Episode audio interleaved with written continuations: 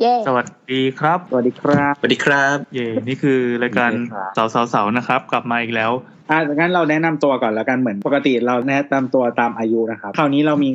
คนมาจอยอีกหนึ่งคนที่ปกติไม่ค่อยได้อัดกับเราให้แนะนำตัวก่อนนี่เขาก็รู้หมดสิว่าแก่สุดเนี่ยแน่นอนแน่นอน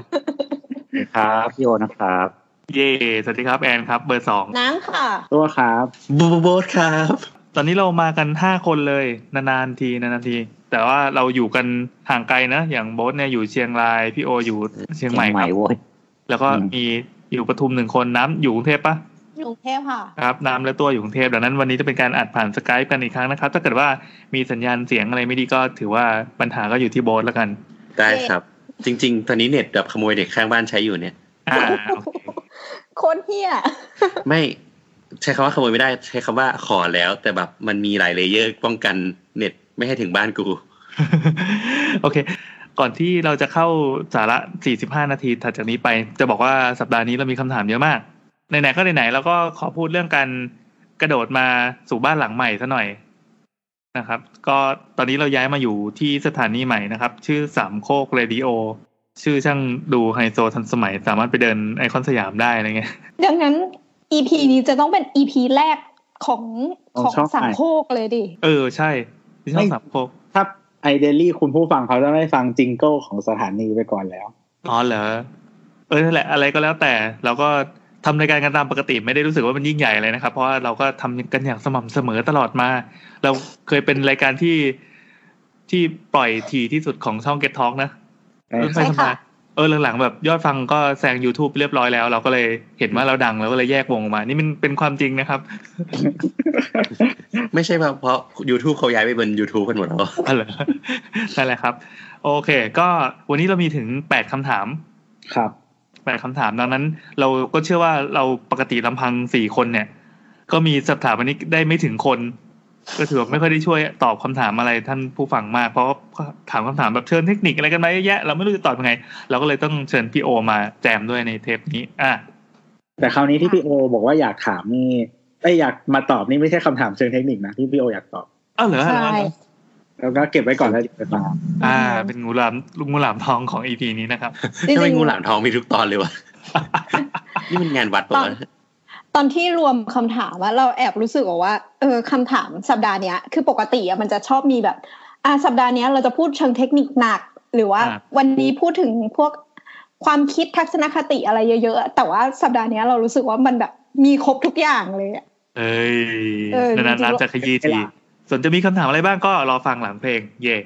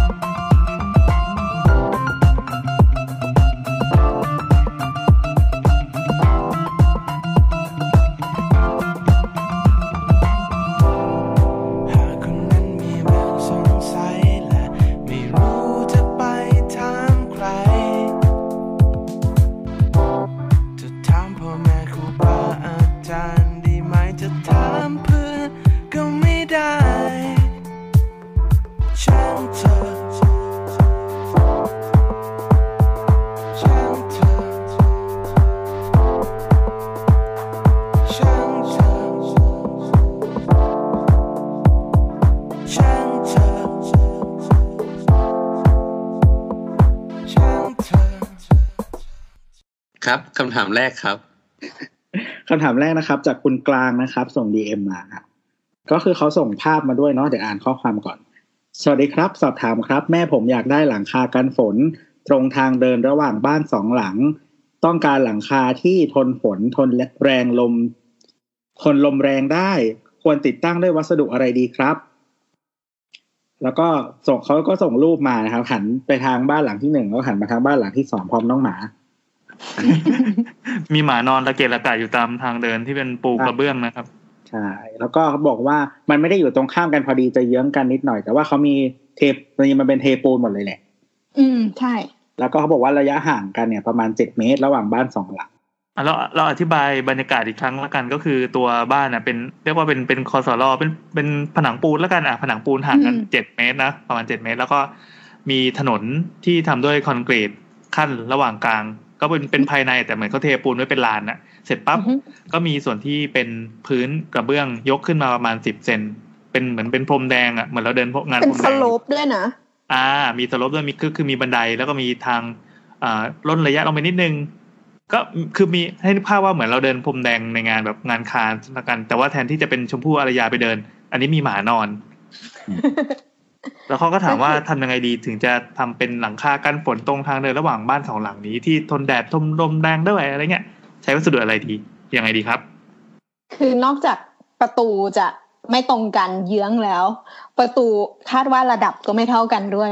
อ่า ไม่เท่ามี step สอง step อืมอืมก็จริง ๆ ต้องถามว่ามันมันได้หมดแหละเพราะหลังคาทุกชนิดมันทนแดดทนฝนทนลมหมดแหละ อยู่ที่ว่างบประมาณดีกว่า เพราะว่าถ้าดูจากอันเนี้ย มันเป็นส่วนต่อเติมมันมีพื้นคอนกรีตมีอะไรอยู่แล้วเนี่ยไอโครงสร้างหลักๆก็คงจะเป็นโครงสร้างเหล็ก แล้วก็เรียกวัสดุมุงที่อยากได้ว่ามีความทึบแค่ไหนโปร่งแค่ไหน หรือว่ามีงบประมาณแค่ไหน ส่วนไอเรื่องของการทนแรงทนลมเนี่ยคือโอเคมันเป็นมันเป็นช่องลมเนาะเพราะมันอยู่ระหว่างบ้านสองหลังอย่างเงี้ยไอตัวที่มันขึ้นอยู่กับตัวยึดมากกว่า เพราะว่าพวกนี้ถ้ามันจะปลิวอะมันอยู่ที่แรงงัดซึ่งส่วนใหญ่วัสดุหลังคาที่มันค่อนข้างเบาอะมันจะถูกแรงงัดง่าย เช่นพวกแผ่นเอ่อ กระเบื้องรอนคู่อะไรพวกเนี้ย ซึ่งมันจะยึดด้วยตะปูเกลียวเฉยอืมๆเกี่ยวไว้กับแอร์อะไรเงี้ยครับ ซึ่งถ้ามดแรงลมมาแรงๆมากๆเนี่ยไอ้พวกเนี้ยจะไปก่อนสังกะสีอะไรเงี้ยเมทัลชีตพวกเนี้ยจะไม่ค่อยแนะนำละกัน อืม เพราะว่าคำถามเนี้มันก็คือมีอยู่สองอย่างคือต้องต้องดูคือดูจากในรูปอะต้นไม้มันเยอะอย่างเงี้ยปริมาณแรงลมที่อัดเข้ามาคงไม่เยอะมาก แต่ถ้าจะให้แนะนำก็คือพวกวัสดุเบาๆเนี่ย ต้องงดไปก่อน เพราะว่าพวกเนี้ยมันจะปลิวง่าย แต่จะต้องเป็นพวกหลังคาซีแพคหรืออะไรพวกนี้ที่มันแข็งแรงขึ้น อืม แต่ถ้าสมมติว่าเขาต้องการแค่แบบเป็นโครงเบาโครงอะไรพวกเนี้ยไม่ได้เน้น คือบอกว่าลมมีลมแต่ไม่ลมไม่ได้แรงมากหรืออะไรพวกเนี้ยอันเนี้ยจริงๆก็เลือกได้หมดอืมอืม อยู่ที่การยึดมากกว่าเนาะดีเทลการยึดใช่เพราะว่าดูจากพื้นแล้วพื้นเป็นโครงสร้างคอนกรีตเนี้ยมันก็สามารถฝังเจาะเสียบเหล็กฝังขึ้นตั้งเสาได้เลยเป็นโครงสร้างเบาเนี่ยครับ อืมคือเป็นโครงแล้วก็วัสดุมุง ถ้ารู้สึกว่าซีแพคมันหนักไปก็อาจจะเป็นกระเบื้องรอนแต่ว่าก็คืออาจจะเพิ่มการยึดเข้าไปเช่นมีการเจาะเกลียวไม่มากขึ้นอะไรเงี้ยนอกจากแค่ตะขอเกี่ยว ยึดแผ่นยึดอะไรพวกเนี้ยครับเอ่อโดยปกติเพราะว่าแล้วด้วยทางอ่าครับผม ปกติทางเดินระหว่างเอามาวัดอาคารเนี่ยทางเดินระหว่างอืมอาคารเนี่ยมันสามารถทนแดดทนฝนทนลมแรงได้เป็นเป็นเรื่องธรรมดาอยู่แล้วป่ะครับ ถ้าแบบสมมติเราใช้แค่เมทัลชีตได้อยู่ครับ แต่แค่ว่าคือคือต้องพูดถึงเรื่องแรงลมก่อนเพราะว่าอย่างเมทัลชีตมันก็คือหลังคาแผ่นบางๆ เป็นเหล็ก เหมือนเราเหมือนเราเราพับพับ เครื่องบินมันเบาๆแผ่นบางๆอย่างเงี้ยพอลมมันมาเนี่ยไอ้พวกเนี้ยมันเกิดแรงยกได้ง่าย เพราะมันน้ำหนักมันเบาแล้วยิ่งพอเราทำเป็นทางเดินอย่างเงี้ยมันเหมือนกล่องอะเป็นกล่องที่มีเหมือนกล่องกระดาษอย่างเงี้ยพอลมอัดเข้ามาตรงกลางเนี่ยมันก็ยกตัวขึ้น แต่พอพอดีว่ากล่องเราเนี่ยมันยึดกับพื้นเพราะฉะนั้นเนี่ยมันก็จะดันตัวหลังคาขึ้นข้างบน ก็เหมือนกับกล่องที่เอาหินใส่ข้างล่างถูกปะอ่ามันก็จะปุงปังปุงปังปุงปังก็อยู่ที่ว่ามันจะอยู่ที่แรงยึดของน็อตแต่ว่าน็อตยึดได้มากน้อยแค่ไหนถ้าน็อตไปก็ไปแผ่น อ่าครับ พอดีพอดีผมตีความมาจากโจทย์แล้วก็ภาพประกอบคือ เข้าใจว่าเขาคงต้องการที่มันดูดูแข็งแรงทนทานนิดนึง แต่คงไม่ได้อืมเน้นอืมขนาดที่ว่าต้องมีพายุเข้าตลอดเวลาอะไรพาแม่บินเป็นแมรี่ป๊อปปินอะไรเงี้ยถ้าขนาดนั้นหลังคาบ้านก็ไม่น่าจะอยู่อะอ่า ครับครับก็เลยเลยเลยลองเสนอไว้เป็นหลายเลเวลเพราะว่าถ้าเป็นระดับง่ายๆ อย่างแบบ metal sheet ราคามันน่าจะถูกหน่อยใช่ไหมครับ อืมใช่ แล้วก็ครับอย่างที่บอกตอนแรกครับมันอยู่ที่งบประมาณ มันทำได้หลายแบบจริง ๆ แล้วคือ แม้แต่การเป็นเป็นโครงสร้างไม้อะเหมือนศาลาวัดศาลาบ้านทั่วไปทางเดินระเบียงอะไรพวกเนี้ยเขาก็เป็นโครงสร้างไม้ปูด้วยหลังคา พวกนี้ก็ทนแดดทนฝนทนแรงลมได้เหมือนกัน อืมครับก็หนึ่งสเต็ปอ่า ก็งบประมาณก็เท่าหนึ่ง อ่าเพิ่มมาเป็นโครงสร้างเหล็กธรรมดาผูกด้วยอะรอนคู่ เพิ่มการยึดก็ราคาอีกราคาหนึ่งอะอยากให้สวยขึ้นเป็นแผ่นเป็นแผ่นเอ่อตัวพวกแบบอะคริลิกกระจกอะไรอย่างนี้ก็ได้อีกเลเวลหนึ่งอืมพวกเนี้ยมันมีการใช้งานว่าอยากได้แสงด้วย อยากได้ทึบหมดเลยอยากได้ให้มันดูโปร่งมองไม่ค่อยเห็นอยากให้มันดูเกะกะ หรืออยากให้ดูแบบทึบตันปัดไปเลยแข็งแรงทนทานอย่างเงี้ย ก็อยู่ที่ว่าเราเรียกว่าสดุมุงได้มากน้อยแค่ไหนกันนะครับหลักๆเพราะว่า ว่าอย่างเจ็ดเมตรจริง ๆ มันก็แค่เสาประมาณสามช่วงสองช่วงเนี่ย อืมอืม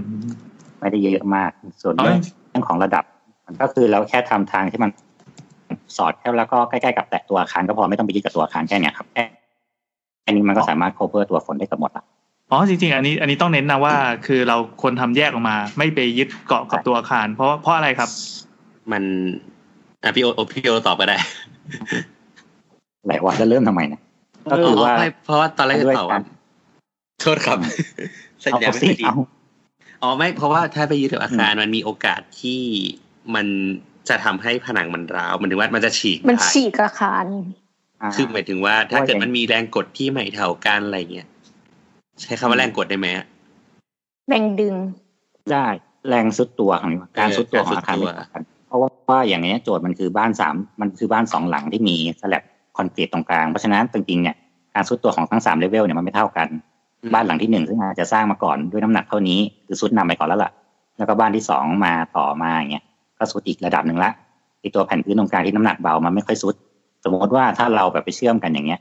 อ่า ทางบ้านซ้ายดึงลงไปมากกว่าบ้านขวาสิบเซนตรงกลางไม่ดึง มันก็จะเกิดแรงเหมือนดันขึ้นตรงกลางงั้นตัวเนี้ยตัวหลังคาก็จะดีดละมันก็จะกลายเป็นว่าฉีกออกจากผนังอาคาร ซึ่งก็จะดึงให้ผนังร้าวด้วยอะไรด้วยอย่างนี้ แล้วก็เพราะฉะนั้นโดยทั่วปกติครับครับโทษทีโดยโดยทั่วไปก็คือไอการลงพื้นที่เชื่อมอาคารเนี่ย ก็ไม่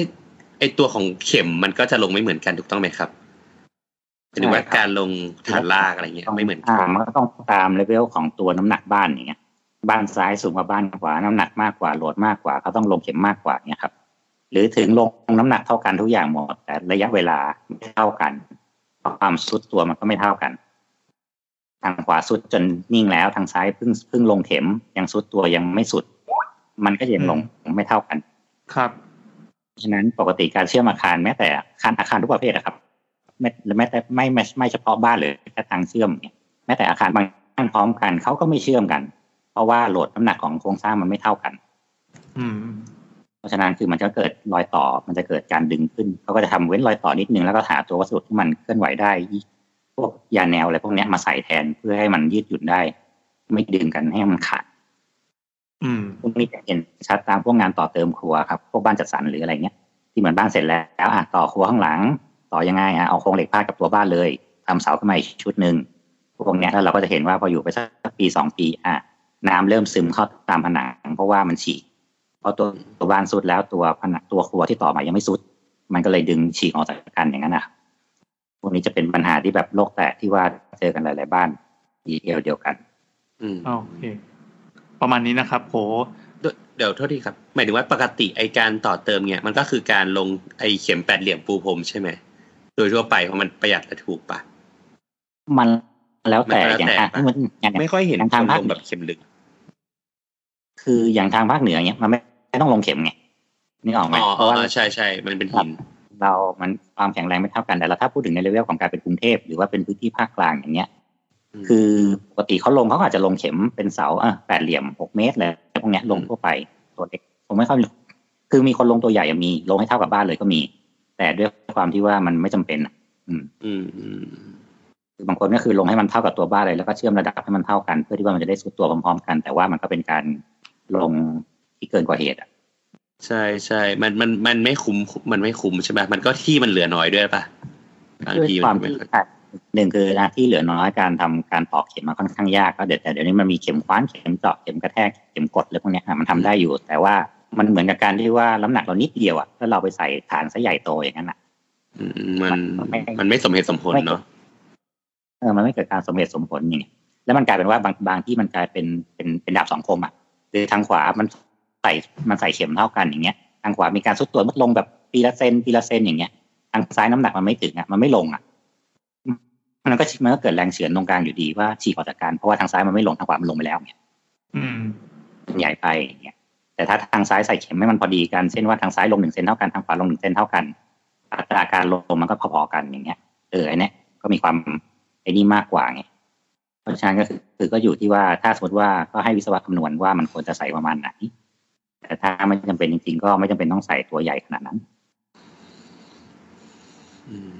อย่างปริมาณฐานล่างเนี่ยครับอย่างบางตัวบางต้นเนี่ยใส่หนึ่งใส่หนึ่งใส่ฐานหนึ่งตัวต่อเสาเข็มหนึ่งต้น บางต้นหนักมากใส่สองต้นอย่างเงี้ย อืมมันจะมีการกระจายโหลดกันละถึงมันจะเป็นยี่สิบเอ็ดไม่เท่ากันแต่ปริมาณเข็มมันก็ไม่เท่ากัน อืมเป็นต้นโอเค โห ได้คำตอบไปยันเรื่องฐานรากเลย โอเคครับ ก็ก็ถือว่าจุใจไหนๆมาทั้งทีโหพี่โอใส่รัวมากดีครับ สบายว่ะดูแล้วเป็นขนาดนี้วะ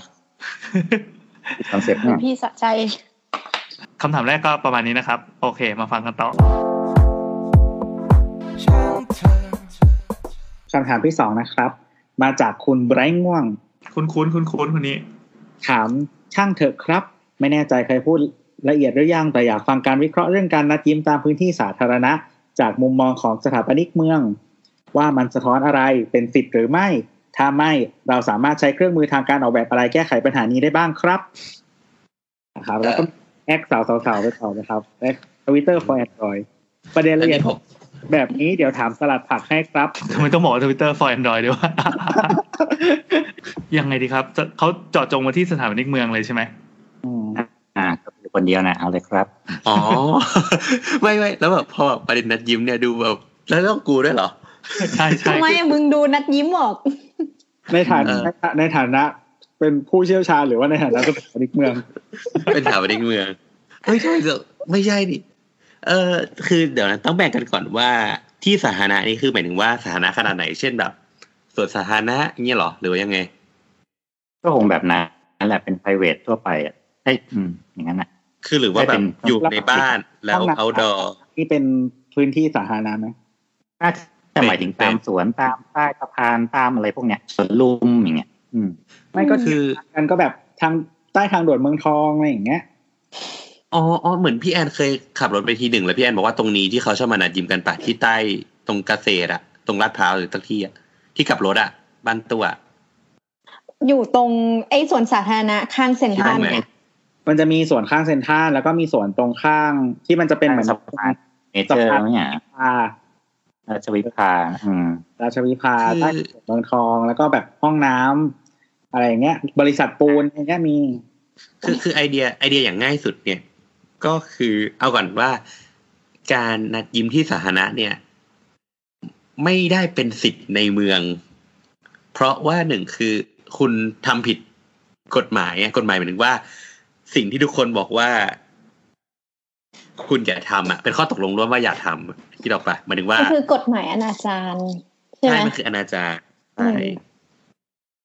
แต่คำถามว่าผิดกฎหมายอะไรก็ผิดแล้วปะเออใช่ถ้ามีกฎหมายอะมันก็ผิดไงมันไม่ใช่สิทธิ์ในเมืองขนาดนั้น คราวเนี้ยประเด็นก็คือ เออเราจะทำยังไงเพื่อที่จะลดปัญหาพวกนี้ โดยทั่วไปก็คือ คุณต้องสร้างพื้นที่สาธารณะที่สามารถมองเห็น หมายถึงว่าทุกคนมองเห็นได้ง่ายอะเพื่อจะนัดยิ้มแล้วก็โชว์กันอย่างเงี้ยนะไม่จะใช่ได้ผลมากกว่าเดิมหมายหมายถึงว่ามันมันก็ได้หลายอย่างเช่น คุณสร้างให้พื้นที่มันมีได้หลายอย่างกิจกรรมตลอดเวลาข้อบอกกิจกรรมตลอดเวลาก็คิดดีไม่ได้อยู่ดี เออหมายถึงว่าลุงก็ยังรำไทยเค้กเลยเนี่ยมันก็มีกิจกรรมตลอดเวลาว่ะต้องอย่าสไม่ร้างหมายถึงว่า พื้นที่สาธารณะที่มันรับตา เออ เป็นมีมุมอับสายตา ก็อาจจะเช่น เอ่ออาจคำว่ากิจกรรมตลอดเวลาเช่นแบบมีอีเวนต์ตลอดเวลาเช่นแบบกลางวันอะสมมติว่าตอนเช้าก็มีคนมาลำไทยเก๊กกลางวันก็มีคนมาเดินสวน ตอนเย็นก็มีคนมาวิ่ง กลางคืนก็อาจจะมีตลาดนัดอะไรอย่างเงี้ยที่เราว่าให้ให้มันมีแบบช่วงเวลาที่มันเหลื่อมกันหรือว่าถ้าเกิดไม่สามารถควบคุมได้ คุณก็อาจจะต้องกำหนดเวลาเข้าออกมัน เช่น เปิดตีห้าปิดสี่ทุ่มอะไรเงี้ย ไม่คือไม่แล้วแล้วแล้วถามถามย้อนกลับไป คือการที่เราต้องทำมาอย่างเงี้ยแบบเปิดมีเวลาเปิดปิดสวนนู่นนี่นั่นอะ คือมันทำให้เกิดผลดียังไงแล้วหมายถึงว่าถ้ามันไม่มีคนอื่นใช้นอกจากกลุ่มคนนัดเย็ดเนี้ยมัน disturb นัดคนยิ้มนัดยิ้มนัดยิ้มก็พอ คือคืออย่างนี้คืออย่าลืมว่าการมีพื้นที่สาธารณะเนี่ยเท่ากับว่ารัฐต้องลงทุนหรือดูแลบางอย่าง กับพื้นที่ตรงนั้นด้วยอะคือมันไม่ใช่แค่ว่าคนจะมานัดยิ้มอะแต่ว่าการที่คุณทำให้มีพื้นที่ลับตา มันก็ก่อให้เกิดอันตรายอย่างอื่นด้วยอะเช่นโฮมเลสไปนอน อย่างนี้หรือว่ามีใช่ใช่อาชญากรรมเกิดขึ้น เพราะว่าเหมือนถ้าสมมติว่าใช่สมมุติว่าถ้ามันเปิดตลอดเวลาแล้วก็เป็นพื้นที่ที่เป็นพับบิกมาก ๆอะ มันก็กลายเป็นว่าเราต้องไปลงทุนในเรื่องการ maintenance หนึ่งสองก็คือการ secure อืม นึกถึงจตุจักรเลยอะหรือคือจะคุณรู้แบบจักว่า ให้คนแบบแอบไปส่งยากันกลางคืนอะไรเงี้ย มันก็มีตั้งหลายอย่างไงเจ้าปะอืมไม่ต้องแอบแล้วแต่นี่ถูกจะตายอืมคือจริงๆเรื่องพวกนี้มันตอบค่อนข้างยากอะเพราะว่าหนึ่งคือมันมันไม่ได้อยู่ที่การออกแบบไอ้เรื่องพวกนี้มันต้องพูดถึงเรื่องของการเป็นพฤติกรรมของคนกันก่อนเช่นว่าการที่คนเราจะมีตำติงกับการที่เป็นพื้นที่ไอ้พับลิกขนาดเนี้ยมันจะต้องมีการเหมือนพยายามหนึ่งคืออะต้องการแบบ ต้องการต้องการโชว์ออฟอะบางคนมันชอบกับการที่มันมีอะไรใช่เนี่ยกับการที่ใช่คนเยอะๆซึ่งถามว่าถึงเราไม่มีออกแบบเราเป็นชายทุ่งชายอะไรมันก็มีในป่า ในส่วนสาธารณะในตามพงไม้อะไรเงี้ยซึ่งถามว่าในเรื่องของการออกแบบอะเราคงควบคุมไม่ได้คืออย่างโบสบอกว่าอะอย่าทำให้มีพื้นที่รับตาไม่มีกิจกรรมตลอดเวลานี่นึกถึงย้อนไปถึงสนามหลวงสมัยก่อนอะสมัยยังไม่มีการควบคุมพื้นที่อ่าอ่าใช่ใช่ใช่เออการสนามหลวงมันมีให้เช่าเสือไง บางคนมันเช่าสองผืนไงนึกออก ยังไงหมครับเช่าสองผืนขอดีเทลหน่อยเพราะอยากเไว้จะผมแคปรูปหน้าพี่แอนตอนนี้มากเลยนี่ครับหนึ่งผืนเอาไว้ปูเสร็จปุ๊บนอนกุมมือดูดาวกันไล่อีกผืนนึงมาคลุมเพื่อแบบกันน้ำค้างลงอย่างนี้ไงอ๋อซึ่งมันซึ่งซึ่งมันมันเอาเป็นว่าเอาแบบตอนที่สมัยเรียนอะ ก็เคยเห็นพฤติกรรม เนี่ยครับเนี่ยมันก็เป็นคือถามว่าเนี่ยมันเป็นแบบ ก็เป็นพื้นที่รับตาไหมไม่กูอยู่กลางลานเลยเนี่ยมีกิจกรรมรอบๆไหมมีมันก็เดินกันไปนู่นนี่นั่นก็คือกิจกรรมแบบก็เนี้ยแค่ไม่แต่แต่ว่าหมายถึงว่าของพี่โออะคือหมายถึงว่ามันใช่แต่ว่าแสงสว่างมันไม่พอหรือเปล่าโอ้ไม่ไม่ไม่การมันกลางสนามหลวงมันไม่ใช่สว่างมันก็แสงสว่างไม่พอนะเมื่อก่อนไม่สมัยนั้นเลยมันมีสปอตไลท์มีสปอตไลท์ใหญ่จริงเหรอมีชุดสปอตไลท์ใหญ่ๆด้วยเหรอๆเขาใช้เป็นที่จอดรถสมัยก่อนนะเออ เออผมรู้ว่าเป็นที่จอดรถแต่แบบ ผมนึกว่าแบบที่จอดรถมันย้ายออกไปแล้ว มันก็เป็นพื้นที่โล่งใช่ปะล่ะ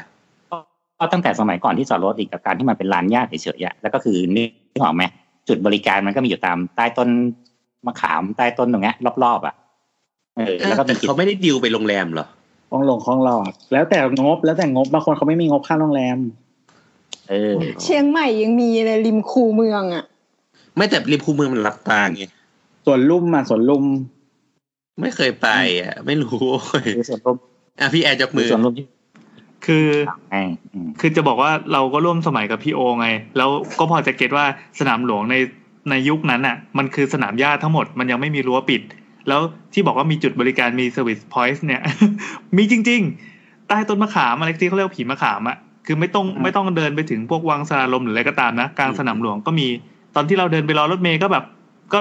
เขาก็มาถามเราด้วยความเป็นห่วงบ่อยๆแบบเที่ยวไม่น้องอะไรเงี้ยผมว่าผมเพิ่งออกจากคณะมาผมคงรีบกลับหอเลยครับ ไม่คงไม่ไปเที่ยวไหนอะไรอย่างนี้นึกว่าแต่หันไปกันไปถามมันเท่าไหร่ ส่วนใหญ่เหมือนมันมีเลทราคาอยู่เราจำไม่ได้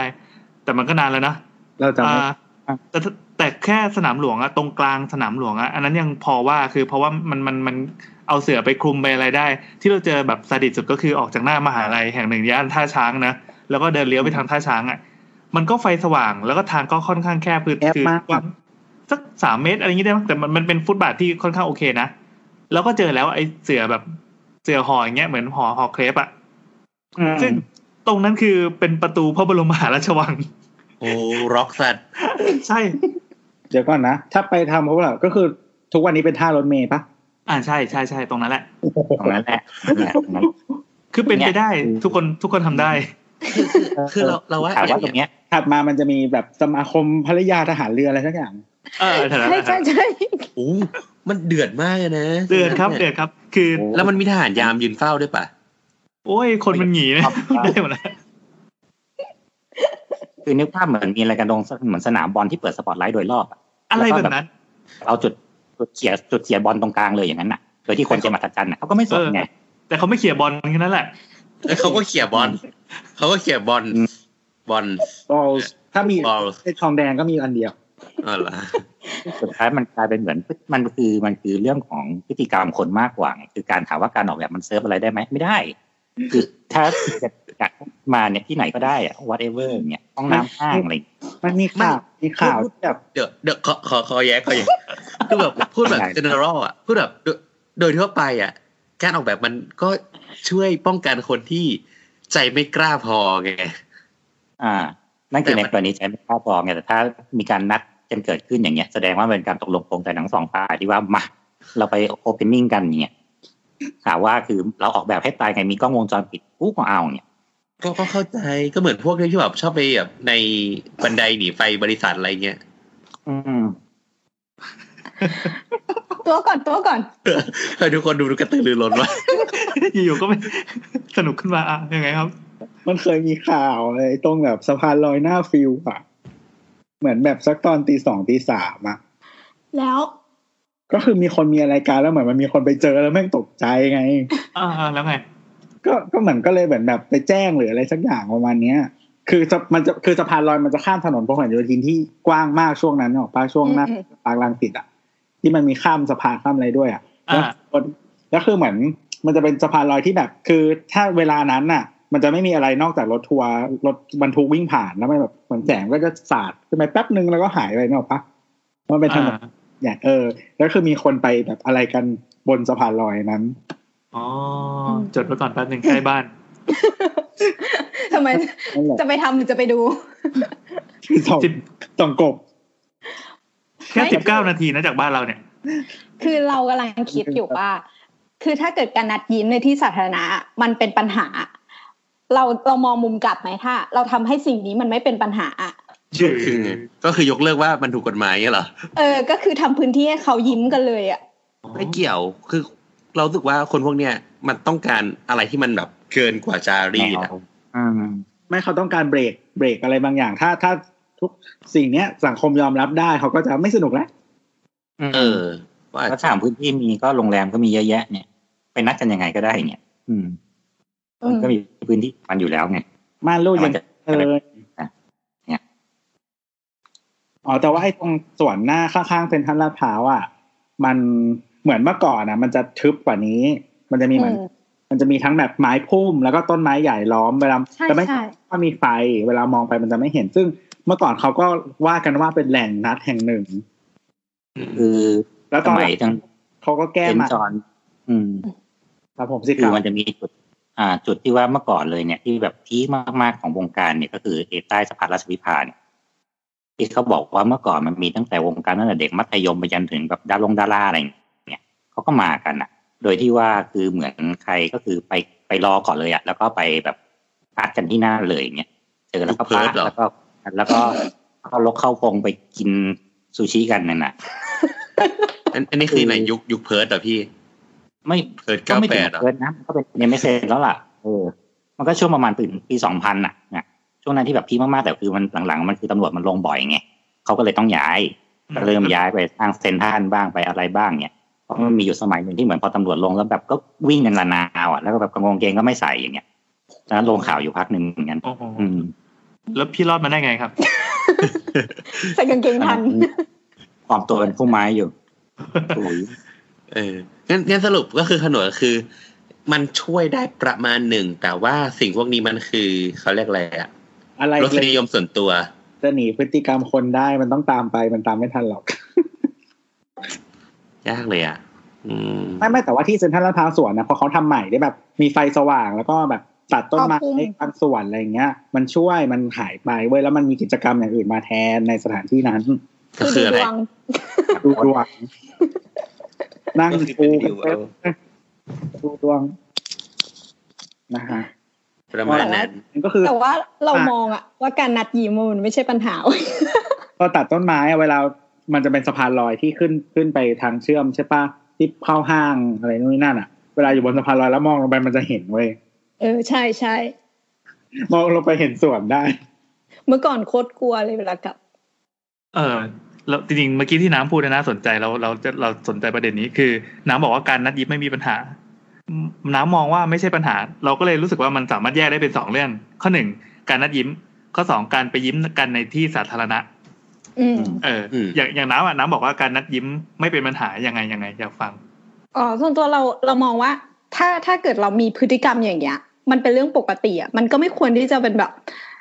ยอมรับให้มันเป็นปัญหา เพราะมันเป็นปัญหาเรื่องเนี้ย มันก็เป็นปัญหาทอดๆไปอะ คือเรารู้สึกว่าอย่างนั้น ถ้าเกิดทุกคนแบบ โอเคกับการยิ้มอ่าหรือว่าการลดลดความจารีตขึ้นมาว่าเรายิ้มกันยากอะไรอย่างเงี้ยเฮ้ยนสอาจจะยามเมืองยิ้มสยามเมืองยิ้มพัทยาดังทั่วโลก เรายิ้มกันง่ายขึ้นอะไรอย่างเงี้ยครับเราก็อาจจะแบบก็อาจจะมันอาจจะสะดวกกว่าอะไรอย่างงี้หรือเปล่าอืม ไม่เราเราว่าอย่างนี้เรารู้สึกว่าเราเห็นด้วย แต่เราคิดว่าน้ำไม่ค่อยเคลียร์คือเราคิดว่าอืมอืมไอ้พวกมันเนี้ถูยกแวบขึ้นมา ไอ้พวกเนี้ยมันคือการมีมีการไปยิ้มกันเนี่ยเป็นเรื่องปกติมันธรรมดาของมนุษย์อะไรเงี้ยหรือว่าจริง ๆ พูดถึงการยิ้มกันแบบ outdoor เนี่ยจริงๆมันก็มีมาตั้งตั้งนานแล้วนะแบบเช่นแบบเทียงนา มันจะมีเพลงเพลงแบบเพลงโบราณมาก่อนนะที่แบบอืมอืมอืม ไปอยู่ที่เถียงนาน้องพอดรักกับพี่อะไรเงี้ยมันมันมีมากมายเต็มไปหมดเลยอะมันไม่ใช่อ๋อสิ่เหรงอแปลกใหม่คำว่าเฮ้ยพอดรักนี่คือการยิ้มเหรอเราเข้าใจว่าเป็นการแบบจับมือป้อนคำหวานซะอีกอ๋อแล้วก็ก็ฝนไปดูตกดาวท้องอะแล้วทำไมตอนนี้มันถึงเป็นเป็นเรื่องที่ยอมรับไม่ได้ล่ะ เพราะเรามีจารีตไงคือก็คืออนี่ย่างไงนี้คือกูบอไม่กว่าไม่หมายถึงว่า รัฐรัฐเข้ามาควบคุมพฤติกรรมของเราไงผ่านชุดกฎเกณฑ์ไม่หรือจารีตบางอย่าง ไม่แต่อย่างอืมกรณีของโพสต์มันหมายถึงว่าคือกับคนคนเดียวไงแต่การนัดยิ้มมันในปัจจุบันมันเหมือนกับการที่ว่าใครก็ได้อะ whatever เนี่ยเปลี่ยนทุกวันอย่างเงี้ย มันก็เลยกลายเป็นผิดกับมันก็เลยหมิ่นเมย์กับเรื่องของจารีตหรือแม้แต่ศีลธรรมบางอย่าง เช่นว่าคุณควรมีคนคนเดียว คุณไม่ควรมีกิจกรรมแบบนี้พร่ำเพรื่ออะไรอย่างเงี้ย มันผูกกับมากกว่าโพลิกามีใช่ไหมอ่าใช่ซึ่งถามว่าอย่างที่อย่างที่น้ำพูดถูกคือจริงๆการนัดกันอย่างเงี้ยมันก็เป็นการตกลงพร้อมกันทั้งสองฝ่ายซึ่งก็วินวินทั้งคู่เพ ราะทุกคนมันแบบว่าก็ไม่ได้ไปบังคับลากข่มขืนมาอย่างเงี้ยเออ มันก็เป็นเรื่องที่ควรจะไอ้นี่กัน อ่า ตัวว่าไงคุณเป็นใครมาบอกว่าโพลีกามีผิด ผมไม่ได้บอกโพลิกามีผิดไงอ่าไม่ไม่คือเราเรามองว่าจริง ๆ แล้วจะนัดยิ้มนัดเย็ดแยกอะไรกับใครกี่คนก็เรื่องของคุณแหละ แต่ว่าสิ่งสิ่งที่เรามองว่ามันมีโอกาสทำให้คนอื่นมีปัญหาคือ ถ้าเราไปใช้พื้นที่สาธารณะ แล้วมันทำให้คนอื่นอะใช้พื้นที่นั้นไม่ได้ หรือว่าไม่ใช่ใช้พื้นที่นั้นตามจุดประสงค์ที่มันควรจะเป็น อันเนี้ยคือเป็นปัญหา แต่ว่ามึงจะอยากเย็ดกี่คนเนี่ยเย็ดตรงไหนก็เรื่องของมึงเลย อ่าใช่ อืมนั่นแหละประเด็นคงมีเท่านั้นน่ะ ว่าก็อืมอย่าเล็กแต่รออะก็แค่นั้นเองตรงไหนห้ามก็อย่าไปไอ้นี่ของเขาก็แค่นั้นอืมคือเหมือนอย่างเช่นว่าสมมติสวนจตุจักรอย่างเงี้ยมันคือจริงๆมันใหญ่มากใช่ไหมสวนจตุจักรสวนรถไฟอะไรอย่างเงี้ย แล้วแบบถ้ามันมีมุมอับมุมใดมุมหนึ่งที่ปกติสมมติว่าโอ๊ยเราชอบเป็นคนชอบวิ่ง เราวิ่งมาตรงนี้พาน้องหมามาด้วย แต่วันใดวันหนึ่งมันกลายเป็นจุดนัดเย็ดขึ้นมาอะไรอย่างเงี้ย แล้วแบบอ้าวกูไม่กล้าพาหมาไปวิ่งแล้วว่ะนึกออกปะมันก็คือเหมือนแบบเราเสียพื้นที่ที่แทนที่คนอื่นจะได้มาใช้ประโยชน์อะไรอย่างเงี้ยเพราะมันคือพื้นที่สาธารณะใช่ไหมถูกถูกมันกลายเป็นแบบมีคนกลุ่มหนึ่งมาจับจองทำพฤติกรรมที่เราอาจจะไม่ชอบหรือเรารู้สึกไม่ปลอดภัยอะไรอย่างเงี้ยอืมคราวหน้าก็ไม่ต้องพาหมาไปด้วยมันต้องรออ๋อเราไปไปเอง ก็คืออะไรให้หมาไปขี่ด้วยเงี้ยนะ โอ้โหบอกบอกแล้วเขาเราเรามีหมาไหมมันเป็นสมมติว่ากลุ่มลำไทยเก๊กกับลำไทยเก๊กดาบอะไรอย่างเงี้ย ตรงจตุจักรอะตรงนั้นเขาก็ใช้เป็นที่ประจำแล้วเราก็แบบวิ่งผ่าตอนลำไทยเก๊กดาบไม่ได้นะลำไทยเก๊กดาบเออ ไม่แต่ว่าการลำไทยกิ๊กดาบมันไม่ได้สร้างความไม่ปลอดภัยให้เราปะแต่เราก็ไปใช้ด้วยไม่ได้นะก็มึงก็สามารถ เข้าร่วมเข้าได้ไปลเขาไปลำเอ้ยแสดงว่างานยิ้มกูก็เข้าไปร่วมได้ถูกไหมก็ได้ ก็ถ้าใจมึงถึงก็ได้ำไม่หรอกแต่มันมันมีมุมมองที่มุมมองสังคมมันมีมุมมองทางสารเช่นศิลธรรมอะไม่ไม่เราไม่ได้มองเรื่องศีลธรรมแต่เรามองว่าสมมติว่าถ้าคนส่วนใหญ่คิดว่าเรื่องเนี้ย มันเป็นสิ่งที่ยอมรับไม่ได้แปลว่าคนส่วนใหญ่จะไม่สามารถกล้ามาใช้พื้นที่นี้ แต่ว่าถ้าเรามองว่า สังคมส่วนใหญ่คิดว่าลำไทยเก๊กอะมันเป็นสิ่งที่โอเค คนมันยังแบบสามารถเดินผ่านไปผ่านมาได้ไงอืม อืม อืม แต่ว่าถ้าวันหนึ่งทุกคนบอกว่าการนัดเย็ดในสวนสาธารการเย็ดกันในสวนสาธารณะเป็นสิ่งที่แบบธรรมดามากเลย เราก็เดินผ่านเฉยๆได้อะก็โอเออเคเออเออก็โอเราเคเราคิดถึงนี้นั่นแหละโอเคโอ้เด็ดว่ะอะแล้วอะไรอะไรเด็ดวะสมมติแบบสมมตินูดบีชอย่างเงี้ยอืมอืมอืมอืม ก็คือสถานที่ที่มันจัดไว้เพื่อสิ่งนี้อะเราเดินแล้วเราจะรู้สึกไม่ปลอดภัยเพราะว่าอาจจะไหม้ปะไม่แต่นูชบีดมันมีกฎของมันนะว่าห้ามเย็ดใช่ คืออมเราเคยอ่านที่มันเป็นแบบบทความที่เล่าถึงเรื่องนูดบีชในไทยอะที่มันบอกว่าเรานูดบีชในไทยมีมีมีมีมีมีมีประมาณมีแบบยุคแบบรอสี่รอห้ารอหกประมาณนะจะไม่ได้ละอืมยุคลิเบอรัลช่วงนั้นโสเภณีถูกกฎหมายอ๋อใช่เออประมาณเราหก ไอ้ไอ้ตรงนั้นนะก็คือ มันก็มีกฎของมันของสมาคมก็คือคุณไปได้แต่คุณห้ามร่วมเพศกันตรงนั้น อืมใช้มือได้ไหมไม่ได้มันเป็นไม่ได้พื้นที่ที่ถูไม่กได้กำหนดเลยไว้อย่างไม่ได้นั้นแล้วหรือเปล่าไงใช่มันก็เป็นพื้นที่ที่ถูกกำหนดอยู่ดีว่าทุกคนที่จะเข้าไปก็ต้องรู้อยู่แล้วว่ามันจะต้องเจออะไรอย่างนี้ไงมันอยู่ภายใต้สมาคมของเขาอะกฎเกณฑ์ของสมาคมอะเอออะ ถ้าสมมติว่าต่อไปวัดมีมีอะเขาถ้าเขาบอกรับได้จริงต่อไป สมมติว่าสวนสาธารณะนี้ถูกกำหนดไว้ว่า ถ้าคุณเข้าไปคุณจะสามารถเจะโปะขึ้นได้อย่างเงี้ยถ้าเข้าไปก็ต้องยอมรับนี้อย่างเงี้ยมันก็ได้ใช่ไหมล่ะ ถ้าต่อไปเขาจะกำหนดแบบเนี้ยใช่ก็ได้ก็หมายถึงว่ามันทั้งหมดทั้งมวลผิดไม่ผิดมันก็ขึ้นอยู่กับ ความเชื่อองค์รวมของสังคมอะตอนนั้นอืมอืมนั่นแหละครับ ประมาณนี้โอ้โหแต่กฎหมายอนาจารไม่มีติดคุกนะ ถ้าหมายถึงว่าคุณเย็ดกันในที่สาธารณะก็โดนปรับเออไงโดนปรับแค่ห้าพันก็คือ ถ้าจะยิ้มกันในที่สาธารณะก็แค่เต็มเงินห้าพันอืมอ๋อเอาห้องดีๆก็ไงเออห้าพันก็ได้แบบดีๆแล้วนะ แล้วแม่มันมันเขาเผื่อเขาเป็นรถนิยมไงเหมือนแบบ คือจะไปใส่อะไรนะทีมต่อยมวยอะไรเงี้ยแต่กูอยากมีทีมส่วนสาธารณะมันเออ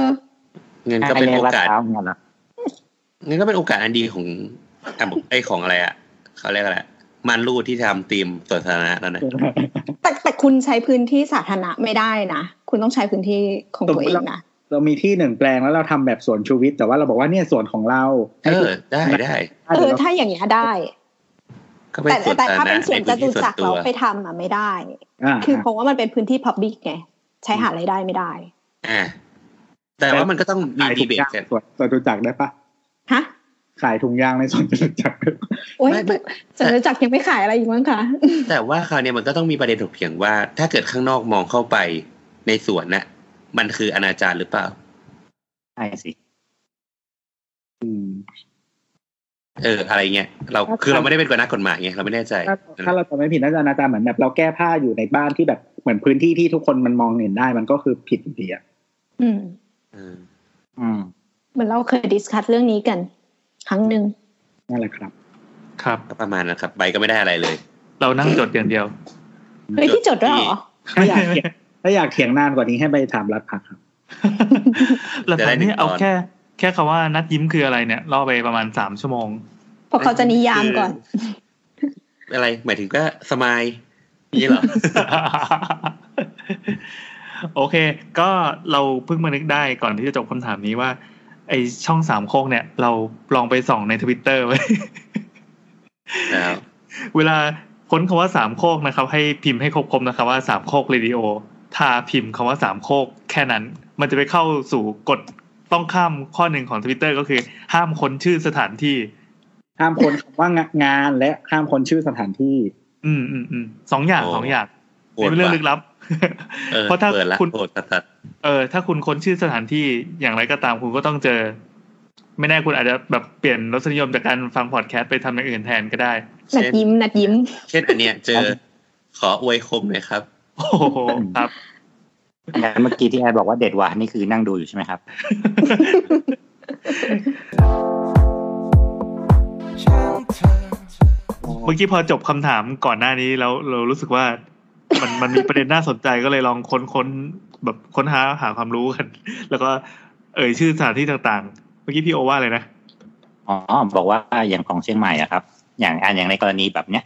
เชียงใหม่มันก็มีพื้นที่ที่เขาเหมือนแบบเหมือนเขารู้กันในกลุ่มอะอ่า ว่าถ้าไปพื้นที่ตรงเนี้ยก็คือเหมือนเป็นการที่แบบไปจอยคลับกันนะเออหรือเป็นพื้นที่ที่เขา จะไปเพื่อทำกิจกรรมแบบนี้อยู่แล้วอย่างนี้ยเช่นในงานทำอะไรหนึ่งอืมซึ่งตอนเช้ามาก็คือเราก็จะเจอเศษซากอารยธรรมพวกเนี้ยเต็มไปหมด ในมหาลัยแห่งหนึ่งเนี่ยนะอ่า จนมันกลายเป็นว่าคือบางทีตอนกลางคืนเนี่ยก็มียามอยู่แถวนั้นนะโอ้เออเพื่อให้ลดปริมาณพวกนี้ลงอย่างเงี้ยแต่ถามว่ามันก็ยังมีตรงอื่นๆของที่มหาลัยอีกอย่างเงี้ยโอ้หรือไม่แม้ใช่แต่บ้ากามว่ะอันนี้โครงการโครงการมหาลัยสีขาวป่ะครับ เฮ้ยขาวขุ่นขาวด้วยขุ่นข้าวคนข้าวคนวาดมันโอ้โหเนี่ยมันก็เลย เออ จริง ๆ มันก็แบบคือมันถามถามว่าจริง ๆ มันมีทุกที่แล้วว่ะเนี่ยเออ มันก็เป็นเหมือนยังไงดีล่ะถามว่าคนบางกลุ่มมันก็เป็นมันก็เป็นเรื่องปกติของคนบางกลุ่มไปแล้วอะกับการที่ใช้พื้นที่อย่างเนี้ย อืมแล้วมันกลายเป็นสัญลักษณ์ของคนบางกลุ่ม ซึ่งคนทั่วไปอาจจะแบบไม่รู้เลยว่าอ้าวไปดูพระอาทิตย์ตกใสๆอย่างเงี้ย อืม แต่ไปเจอข้นๆแทนอย่างเงี้ย ครับครับ ฟังดูไม่ดีเลย นั่นแหละครับ โอเคมาคำถามต่อไปเลยดีกว่าช่างเธอครับผมจากคุณไอโอไอโอยิปปี้โอคีเฮ้ยแต่ตัวอ่านถูกหมดคือนะคำถามใช่ไหมชื่อชื่อฝากถามสาวสาวสาวช่างเถอะก็คือเขาโพสต์ทวีต ของอีกคนนึงมาจากคุณฟิล์มหรือฟิล์มก็ได้ แต่ไม่ใช่ฟิล์มและฟิล์มโอ้ชีวิตไม่ยากแต่ว่าทวิตเตอร์เนี่ย position การวางถังขยะแบบนี้เขาเขามีรูปนะฮะก็คือเป็นรูป อ่าโถส้วมเนาะแล้วก็มีถังขยะที่แบบใช้เท้าเหยียบอะอยู่ด้านข้างโถส้วมอ่าเออ แล้แล้ววก็ก็โครกเขาเขียนว่าการวางถังขยะแบบนี้เขาใช้งานกันยังไงอะนั่งอยู่แล้วจะทิ้งทิชชู่แต่ขามันไม่เหยียบถังขยะ ให้เปิดไม่ได้อะต้องใช้มือตลอดรู้สึกสกปรกอะหรือต้องหันข้างแล้วเหยียบงง ขอสรุปอีกทีที่ว่าตำแหน่งของโถส้วมกับถังขยะนี่คือยังไง อ่า ก็คือเป็นเป็นเขาแนบภาพมานะ เป็นภาพโถส้วมแบบชักโครกนี่แหละ ก็คือเป็นแบบนั่งราบนะเพียงแต่ว่าไอ้ถังขยะด้านข้างที่เราเห็นตามห้องน้ำสาธารณะหรือห้องน้ำห้างหรือห้องน้ำร้านอาหารออฟฟิศทั่วไปเนี่ยมันจะเป็นแบบมีฝาปิด ที่เราจะต้องใช้เท้าเหยียบปุ๊บแล้วให้มันอ้าปากมาแล้วก็เราก็โยนอะไรใส่ลงไป อันเนี้ยมันไม่ได้วางในตำแหน่งที่ที่เท้าเราเวลาเรานั่งขี้อยู่ใช่ป่ะเท้าเราจะหันไปข้างหน้า แต่เนี้ยเขาวางไว้ข้างๆนึกภาพว่าแนบแนบแนบข้างตัวเราอย่างสนิทชิดเชื้อ วิธีที่จะเหยียบก็คือเราจะต้องหันพลิกเท้าร้อยร้อยแปดสิบองศา หรืออะไรก็ตามที่ที่ที่ต้องกดมันเออ หรือไม่ก็ท่าพิสดารอะไรสักอย่างหนึ่งหรือไม่ก็ต้องใช้มือเปิดอะซึ่งอะ เข้าใจว่าเจ้าของคำถามคงไม่อยากจะใช้มือไปโดน หรือไม่ก็รู้สึกว่าร่างกายตัวเองยังไม่พร้อมจะหันร้อยแปดสามนั่นแหละร้อยแปดสิบองศาเพื่อไปกดอีถังเนี่ยให้อ้าขึ้นมาที่ติดตูดอยู่เงี้ยเหรอเออใช่ขี้ติดตูดบางทีแบบพอหันไปปั๊บคือตำแหน่งตูดอะมันจะไปปาดโดนขอบโถพอดีเหมือนเป็นการแต่งหน้าแต่งหน้าไอ้ร้านอาหารแบบพวก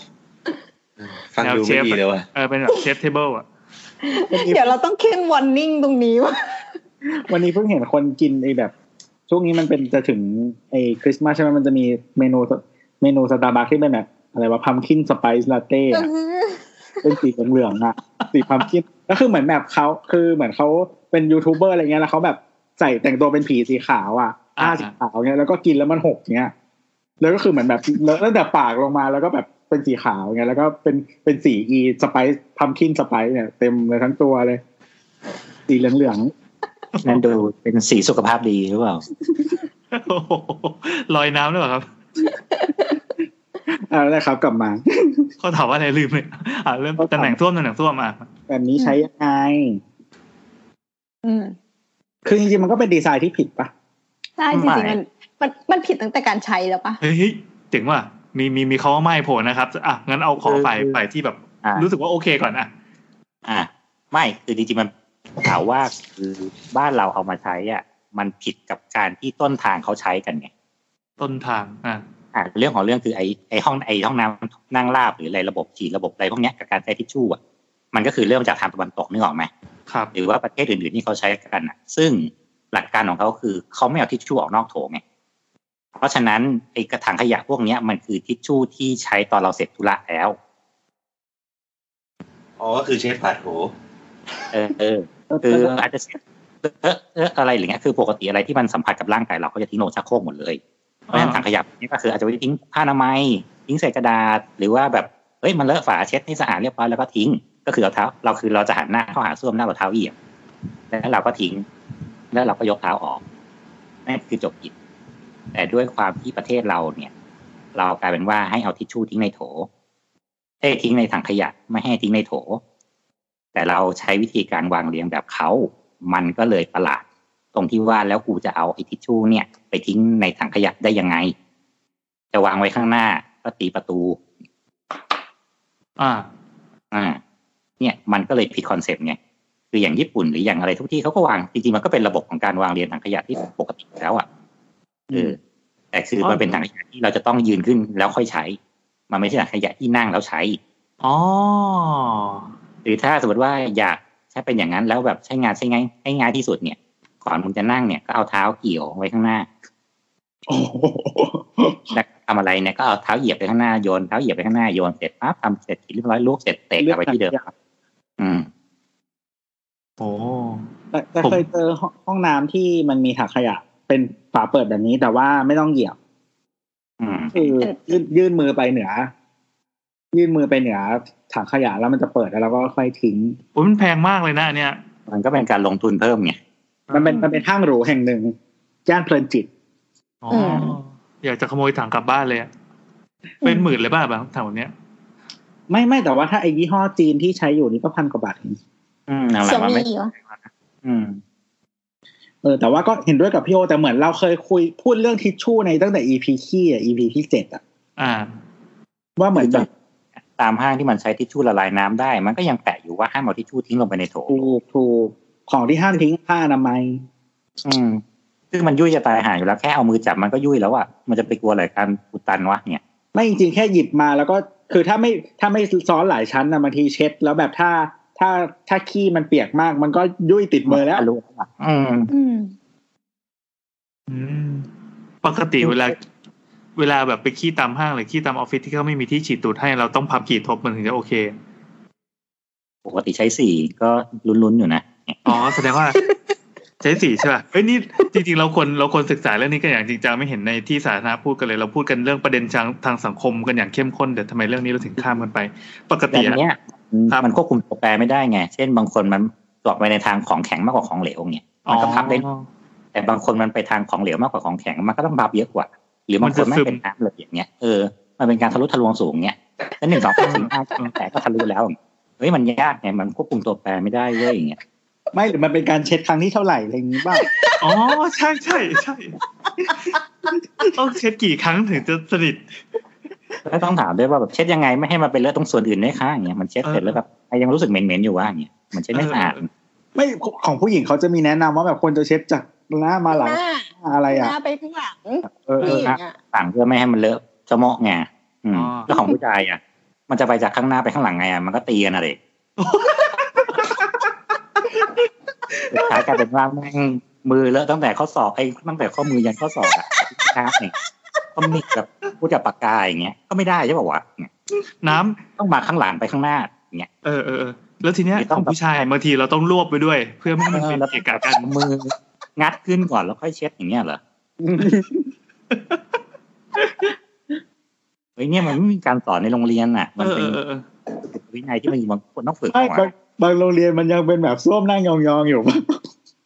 อืมเฮ้ยมันก็มันก็หลักการเดียวกันอะถึงเราจะล้างจากข้างหน้าไปอะมันก็ต้องติดแท็กมหัศจรรย์อยู่ดีอะอืมอืมอืมอืม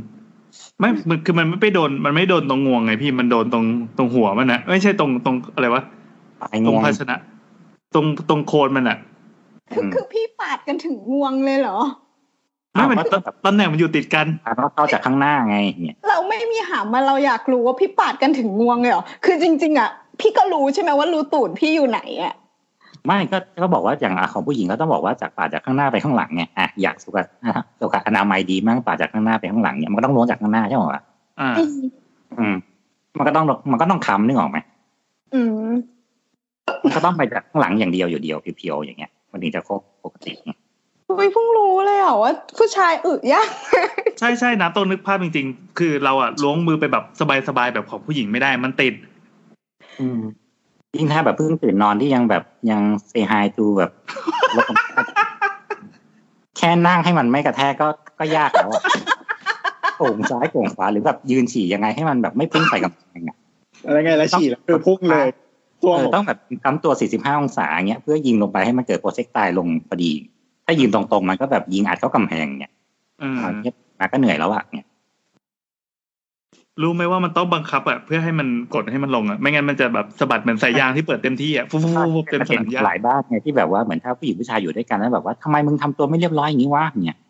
ทำไมยืนว่าแบบต้องเลอะเทอะขนาดเนี้ยก็มันคุมยากกับมึงเนี่ย แววตาน้ำนี่เป็นประกายมากอะคือเมื่อก่อนนะเราคิดว่าการมีงวงอะมันทำให้สะดวกมากเลยเว้ยในการอ่าขับถ่ายทุกอย่าง เราเพิ่งรู้เว้ยแม่งเราเพิ่งเห็นปมผู้ชายอะเด็กที่ว่ามีสายยางเด็กที่ว่ามีแกนทิชชู่ถูกไหม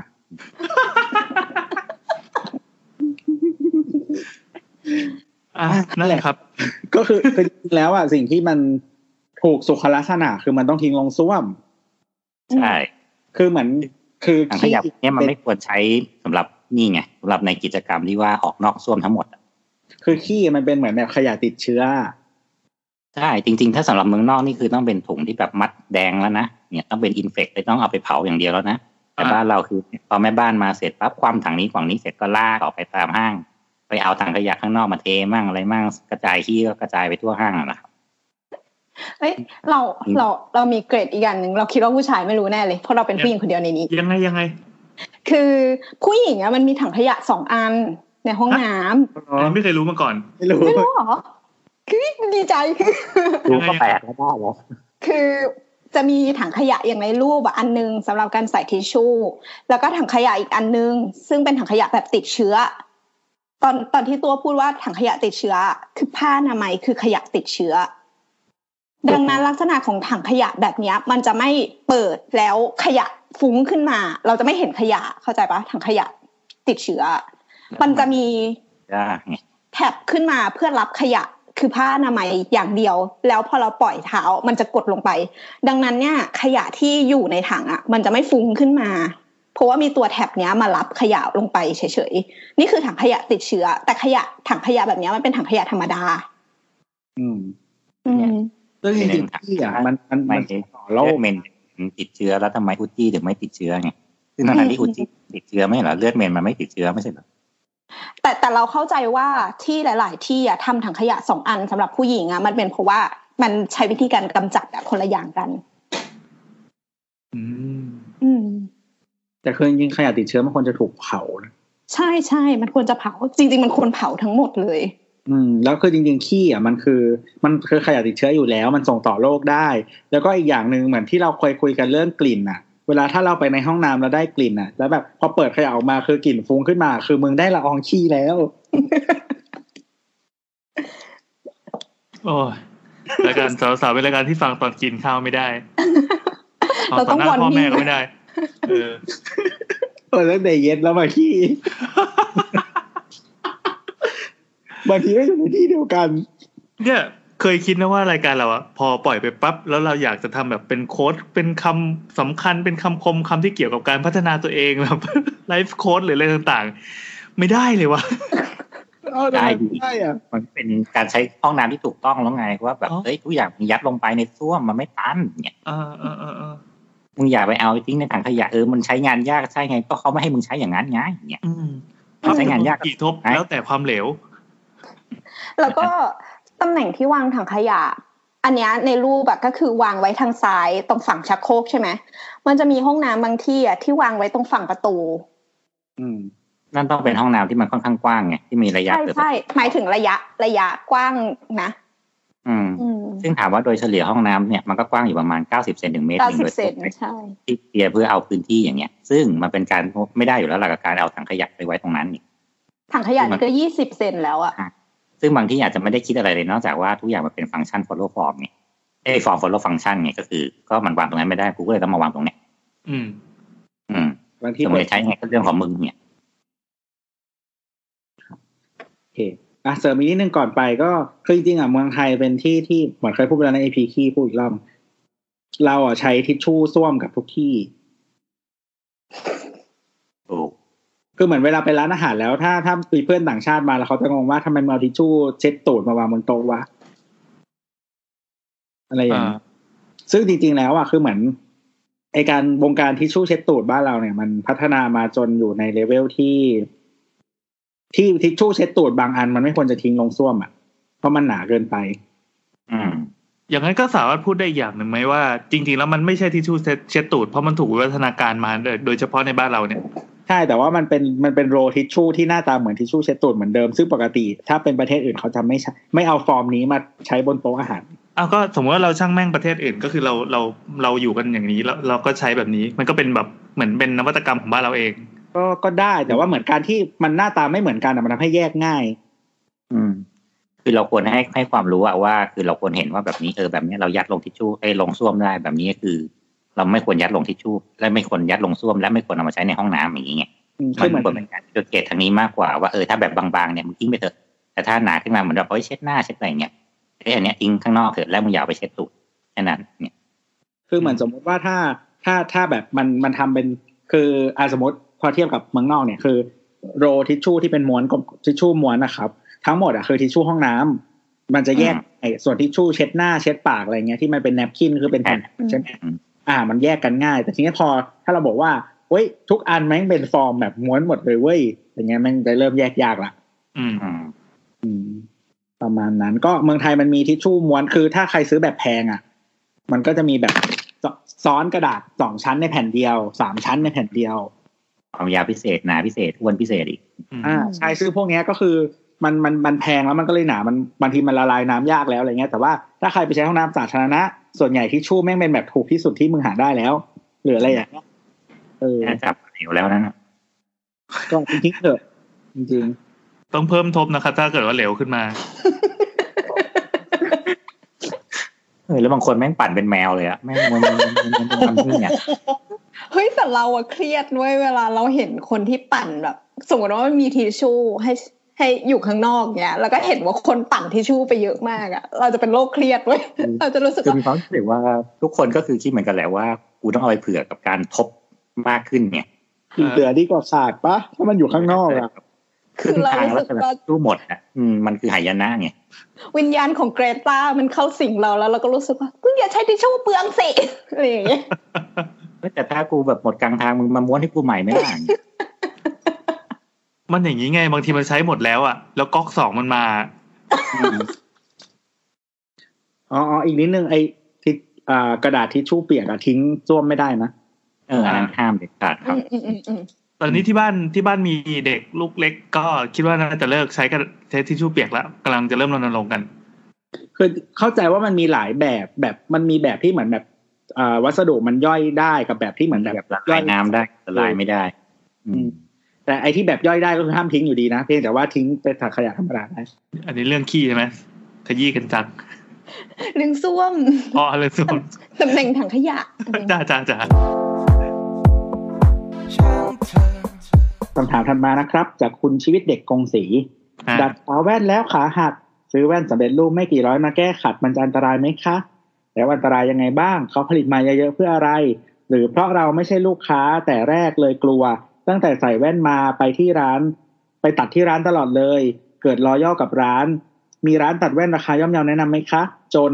ที่อยากลองใช้แบบสำเร็จรูป เพราะในสองปีที่ผ่านมาตัดแว่นสองรอบแล้วค่ะ รอบแรก หลานอัดบอลใส่เบี้ยวเลย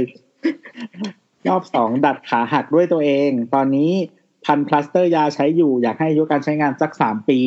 แต่สองรอบจนกรอบแล้วน้องควรเปลี่ยนชุดวงจรชีวิตน้องอะ อยู่ให้ห่างร้านเลย อ่านคำอ่านคำตอบจากทางบ้านก่อนยังไงครับ จากคุณลิงเกอร์พอตเตอรี่สตูดิโออ่าใช้แว่นอันละร้อยเก้าเก้ามาหลายปี หักปีละครั้งเพราะไม่ถนอมเลย แต่เรื่องค่าสายตาก็โอเคนะ ขึ้นช้ากว่าแว่นที่ตัดที่ร้านอีก อาจจะเพราะแก่แล้วบวกค่าสายตาไม่เยอะแค่สองร้อยเคยได้ยินว่าพี่แทนกับพี่อาบันก็ใส่แว่นราคาถูกเหมือนกันนะอาจจะแล้วแต่คนน่ะอืมแต่เขาก็คิดว่านี่คือน้ำใช่ไหม ดูยังไงว่าเป็นน้เออดูยังไงวะถ้าเป็นโดนน้ำแว่นอัดโดนบอลอัดเปล่าก็ตัดร้านดีๆอ๋อดูจากพฤติกรรมโดนบอลอัด ควรตัดร้านดีๆดีกว่าเพราะน้ำใช้คอมเยอะอ่านฟิกเยอะอะไรแบบนี้ ถ้าใช้ถูกส่วนใหญ่ไม่มีตัด UV ให้ แต่แว่นถูกบางรุ่นตอนนี้มีตัด UV แล้วนะอันละสามเก้าเก้าซื้อได้ตามโลตัสำอ๋อไม่ค่ะเป็นแฟนดอมเฉยๆถ้าน้ำต้องแอคนี้อ่าเขาก็คุยกัน แล้วก็มีคุณช็อกช่อนบอกว่า ถ้าสายตายาวใช้แว่นถูกๆได้ค่ะ แต่สายตาสั้นไม่ควรนะ แถวบ้านเรามีร้านแว่นเอื้ออาทร แต่ไม่รู้มีสาขาที่ไหนอีก เรื่องแว่นที่เรากัดฟันผ่อนจ่ายค่ะ เพราะเป็นเรื่องเรื่องสายตาสำคัญ ส่วนคุณสมโอ๊ตไม่ใช่คนตลก เคยซื้อมาแล้วมันไม่ค่อยทนเหมือนซื้อตามร้านแว่นดีๆ น่าจะเป็นเพราะวัสดุกับงานออกแบบครับ บางอันน้ำหนักก็แย่มาก บางอันบาลานซ์ไม่ค่อยโอเคครับ ตามราคาอันเนอะอืมอืมเออ อะในแล้วในเราสาวสาวๆเรามีคนที่ใส่แว่นประจำก็คือพี่แอนกับตัว อ่า อืมเอาของเราก่อนแล้วกันของของเราก็ เอ่อก็ยอมรับว่าใช้แว่นพยายามจะใช้ให้ทนอย่างต่ำก็สามปีนั่นแหละอ่าถ้าเป็นไปได้ก็จะซื้อให้ดีๆเลย จะยอมลงทุนให้แพงๆ แต่เราก็ไม่รู้ว่าแพงของแต่ละคนมันเท่าไหร่นะ ของเราก็ก็ก็หลักพันแต่ก็หลายพันอยู่ อะไรประมาณนั้นคือ เราไปลองเทสดูที่ร้านใส่แล้ว เหมือนเลือกขาแว่นที่ทำให้รู้สึกว่าไม่มีน้ำหนักให้มากที่สุด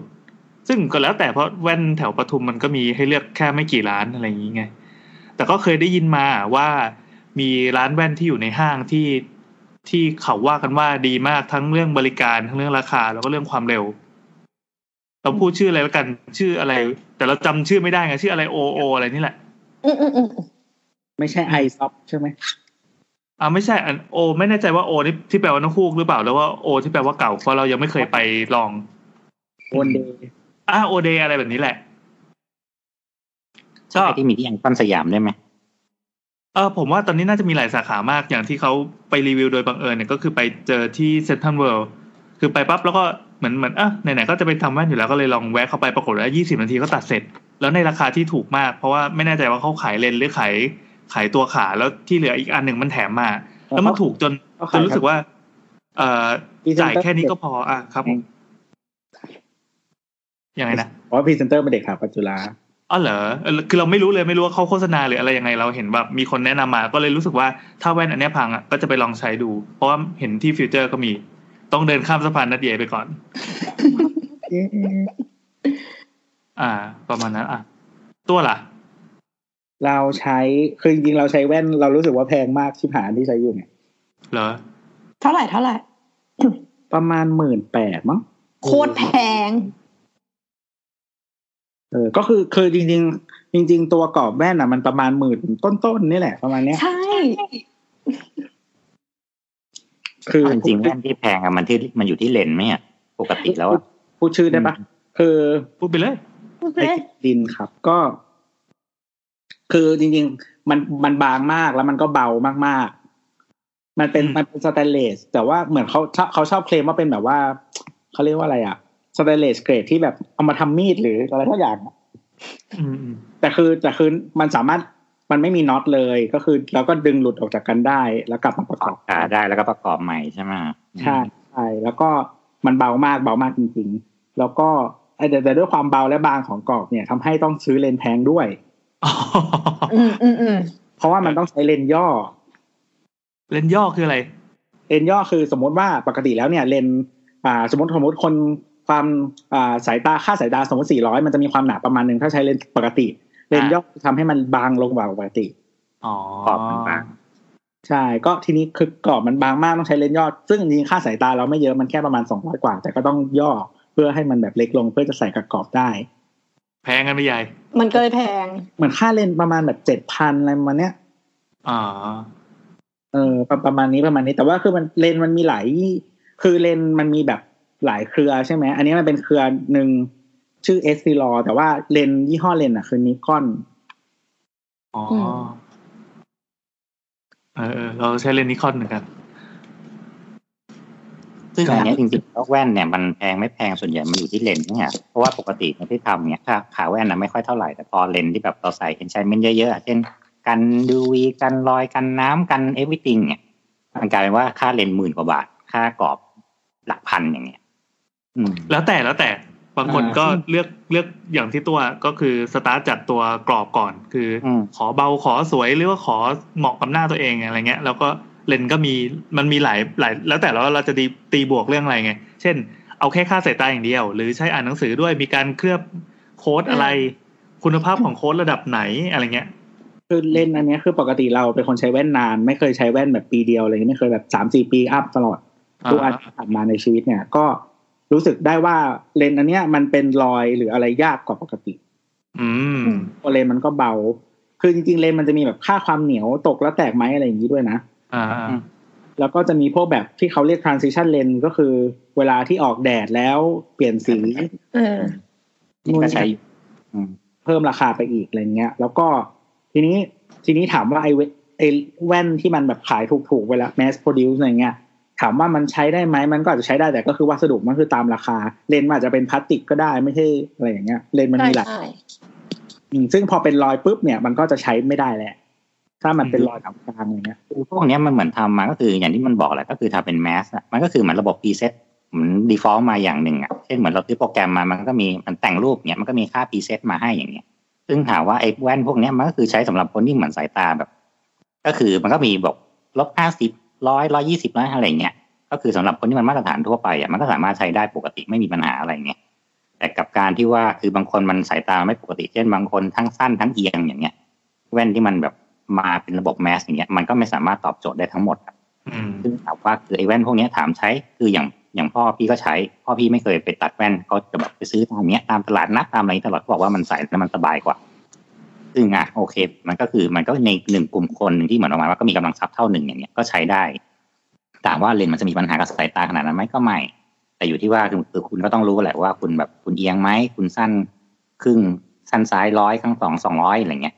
เออมันก็ไม่ได้ไงเพราะว่าอย่างเขาทำมาก็ preset ก็ถ้าร้อยก็ร้อยเท่ากันสองร้อยกับสองร้อยเท่ากันอะไรเงี้ย อืม คืออย่างเราอะคือสั้นและเอียงแล้วก็สองข้างไม่เท่ากันด้วย ได้โค้ดของโปกอีพีแล้ว ตัวบอกว่าอย่างเราเนี่ย สั้นและเอียงโอเคสองข้างเท่ากันไม่ได้เท่ากันด้วยอืมแล้วก็เป็นหน้าตัว ก็คือสองข้างไม่เท่ากันสั้นและเอียงแล้วก็แต่ว่าเวลาเวลาตัดอะตอนตัดแว่นอะคือเขาไม่ได้แค่วัดค่าสายตานะเขาจะหาแบบจุดโฟกัสของลูกตา เพื่อจะวางโฟกัสของเลนส์อะให้ให้มันดูกับอืมเออ ที่ร้านแว่นเขาทำแบบนี้ก็ แต่ก็คือ แต่ก็คือที่เคยตัดมาหมายถึงว่า เราก็ไม่รู้ว่ามันมีผลขนาดไหน เพราะว่าร้านอื่นก่อนที่เคยตัดก่อนหน้านี้เขาไม่ได้ทำเลเวลนี้ แต่ว่าร้านเนี้ยทำเลเวลนี้แล้วก็แบบลองหลายรอบมากกว่าจะได้ อืมอืมเออ มันก็เราก็ไม่แต่เราก็บอกไม่ได้ว่า โอเคมันการทำแบบนี้แล้วมันแบบดีขึ้นขนาดนั้นไหมอะไรเงี้ยอืมอืมเพราะเราก็ไม่ได้ตัดแว่นกันเป็นว่าเล่นอืมเราเราไม่ได้ใส่แว่นประจำคือน้ำตัดแว่นเหมือนกัน ตัวเนี้ยตัดเป็นเป็นแต่น้ำสั้นแค่ประมาณร้อยแต่ว่าเอียงเอียงข้างหนึ่งข้างนี้ประมาณเจ็ดห้าอะไรเงี้ย แล้วก็อย่างที่อันนี้ถูกอย่างหนึ่งคือทำงานใช้คอม ก็เลยตัดแว่นที่มีโค้ดอืมเราลงทุนกับเลน ก็คือแบบ ก็พูพูดกับเขาเลยบอกว่าเออมีปัญหาสายตานิดเดียว คือไม่อยากให้มันเพิ่มขึ้น แล้วก็ทำงานกับคอม ก็คือลงทุนกับโค้ดประมาณเอ้ยลงทุนกับเลนเลนประมาณแบบสองสามพันสองพันกว่าๆอย่างเงี้ยแต่ตอนนั้นซื้อลดราคาเหมือนตั้งบูธในห้างก็เลยไปซื้อแล้วก็แบบแต่กรอบเราอะร้อยกว่าบาทนะเหรอ เออเออ เราซื้อกรอบตลาดนัดอะอ่าเออจริงๆแล้วก็ก็มีผลนะกรอบก็อยู่ที่ความสวยงามแหละคิดว่าตัวหลักๆมันอยู่ที่เลนส์เดียวอะอืมก็คือเพราะว่าน้ำใช้ตอนใช้คอมอย่างเดียว คือมันไม่ต้องสวยงามตรงไหนไงก็กรอบก็ธรรมดาแหละซื้อไปแล้วก็ตัดแค่เอนี้อไม่ได้ใส่ไปไหนอืมคือกรอบสำหรับเรามันคือเรื่องเบาอะไรประมาณนี้แต่แล้วก็ทนประมาณเนี้ยอืมแต่ก็มีอีกเรื่องหนึ่งไอ้เรื่องคอมเนี่ยคือ เราไม่มั่นใจว่าเดี๋ยวนี้มันไปถึงเลเวลไหน แต่ว่า คือไอ้จอคอมที่เราเดี๋ยวนี้มันไม่มีใครใช้จอ CRT แล้วอะอืม CRT คือจอทีวีสมัยก่อนที่อ้วนอืมๆคืออันนั้นนะมันมีปัญหาเรื่องแสงที่มันต้องถูกตัด แต่ว่าจอ LCD มันไม่มีแล้วไง เราก็เลยไม่เข้าใจว่าสิ่งนี้มันยังต้องเป็นอย่างนั้นอยู่หรือเปล่าวะตอนนี้ส่วนใหญ่ก็จะเผื่อเป็นเรื่องของแสงฟ้ามากกว่า อืมอืมอืมแต่คือเดี๋ยวนี้บางยี่ห้อมันก็โฆษณาเรื่องแสงฟ้าไงแต่ว่า ก่อนที่จะมาเรื่องแสงฟ้ามันยังแบบแค่แสงเฉยๆ ซึ่งจริงๆ ถ้าไม่มี CRT แล้วเรารู้สึกว่ามันไม่น่าจะมีผลอะไรแล้ว ไม่ไม่เกี่ยวอะ อืม อืม แต่ก็เดี๋ยวนี้จอหลาย ๆ ยี่ห้อก็คือปกติมันจะเดี๋ยวนี้มันจะมีพวกซอฟต์แวร์ที่ทำให้แบบว่าตัดแสงฟ้าอะไรประมาณเนี้ยเออ blue screenเราก็ใช้บ่อย จริง ๆ แสงฟ้ามันน่าจะเอฟเฟกต์เรื่องแบบ อ่า นาฬิกาชีวิตเรามากกว่าเพราะฉะนั้นถ้าตอนกลางวันมันก็ไม่น่าจะมีผลอะไรกับเรา คือคือเขาบอกว่าแสงฟ้ามันมีผลกับ อ่าเขาเรียกว่าอะไรนะนาฬิกาชีวิตก็คือถ้าจะนอนแล้วยังเห็นสีฟ้าอยู่อะทำให้นอนไม่หลับ เพราะว่าเรารู้สึกว่ามันเป็นกลางวัน อืมหลายๆยี่ห้อมันก็เลยซอฟต์แวร์หลาย ๆ เจ้าทั้งมือถือหรืออะไรก็ตามมันจะแบบปรับเป็นสีเหลืองตอนกลางคืนเพื่อก่อนที่เราจะนอนเนี่ย มันจะได้ไม่รู้สึกว่ากลางวันเท่าไหร่อะไรเงี้ยจะได้นอนได้ประมาณนั้น แล้วถ้าผ้านวมสีฟ้าล่ะครับ คนละอันกันพนมมันไม่เปล่งแสงซะหน่อยหรือของพี่เปล่งอุ้ยช่างเธอคำถามถัดมานะครับ จากคุณ อ่านว่าอะไรวะเนี่ย ใครแรกคุณเนี่ยไม่รู้อะสักอย่าง DM มาเป็นอ๋อเป็นเป็นเป็นรูปจรวดรูปจรวดอีโมจิรูปจรวด สวัสดีค่ะ พี่ๆรายการสาวสาวสาวพอดีเริ่ม เพิ่งเริ่มฟังรายการพี่อะค่ะ และมีอยากมีอาชีพเป็นสถาปนิกด้วย แต่ที่บ้านพ่อและแม่ยังมองว่าในอนาคตข้างหน้า อาชีพนี้ยังไม่เป็นที่ต้องการของตลาดแรงงาน เลยอยากถามพี่ๆว่าในอีกยี่สิบถึงยี่สิบปีข้างหน้าในสายอาชีพสถาปนิก เราจะเป็นอย่างไรคะ และในขั้นตอนหลังจากเรียนจบพวกพี่แต่ละคนเลือกเดินสายงานเข้าสมัครงานกันยังไงบ้างคะ เราไปเถียงพ่อแม่มาแล้ว มันขัดขัดใจกับคำพูดเขาก็เลยอยากถามนะคะแฮ่ๆ ให้อ่านอีกคำถามหนึงเลยปะอ้าวอีกคำถามหนึ่งอะมาเลยครับครับผม อีกคำถามหนึ่งเขาบอกว่าจากคุณพีเคนะฮะคำถามฮะ เรียนถาปัดยังไงไม่ให้ suffer ฮะ รู้สึกรักมันนะ แต่ร่างกายบอกว่ามึงพอก่อนอะไรทำนองนี้ พอร่างกายไม่ไหวหัวใจก็ห่อเหี่ยวไปด้วย ขอวิธีชาร์จพลังหน่อยได้ไหมฮะ อืม อ่าเดี๋ยวขออ่านคำตอบที่ตอบไปเบื้องต้นก่อน จากคนแรกครับ ครับ ก็คือเหมือนเขาถาม จริงๆเหมือนเราเคยเล่าเรื่องเส้นทางชีวิตของหลาย ๆ คนไว้บ้างแล้วใน EP เก่าๆ แล้วก็มีตอนที่แบบของพี่แอนที่แบบเล่าแบบยาวๆหนึ่งข้ออะไรเงี้ยโอ้โหยาวมาก เออก็เลยบอกว่าแนะนำให้ไปฟังตอนหกสิบกับหกสามอันนี้น่าจะเป็นเรื่องของชีวิตของสถาปนิกทั่วๆไป มันเป็นช่างเถอะทั้งคู่ แล้วก็หกอ่าตอนเก้าสี่อันนี้เป็นเรื่องที่พี่แอนตอบตัวเองมั้งตอบแบบชีวิตพี่แอนประมาณนี้ อ่าส่วนอีกคนนึงที่บอกว่า suffer กับการเรียนถาปัดก็คนแรกยังไม่ได้เรียนเนาะคนนี้เรียนแล้วอือฮึแล้วก็ตอบไปคร่าวๆ บอกว่า ขอส่งกำลังใจจากทีมงานนะฮะ ตอนเรียนจบมามึงเจอหนักกว่านี้จากพี่แอนหัวมึงจะล้านจากโบ๊ท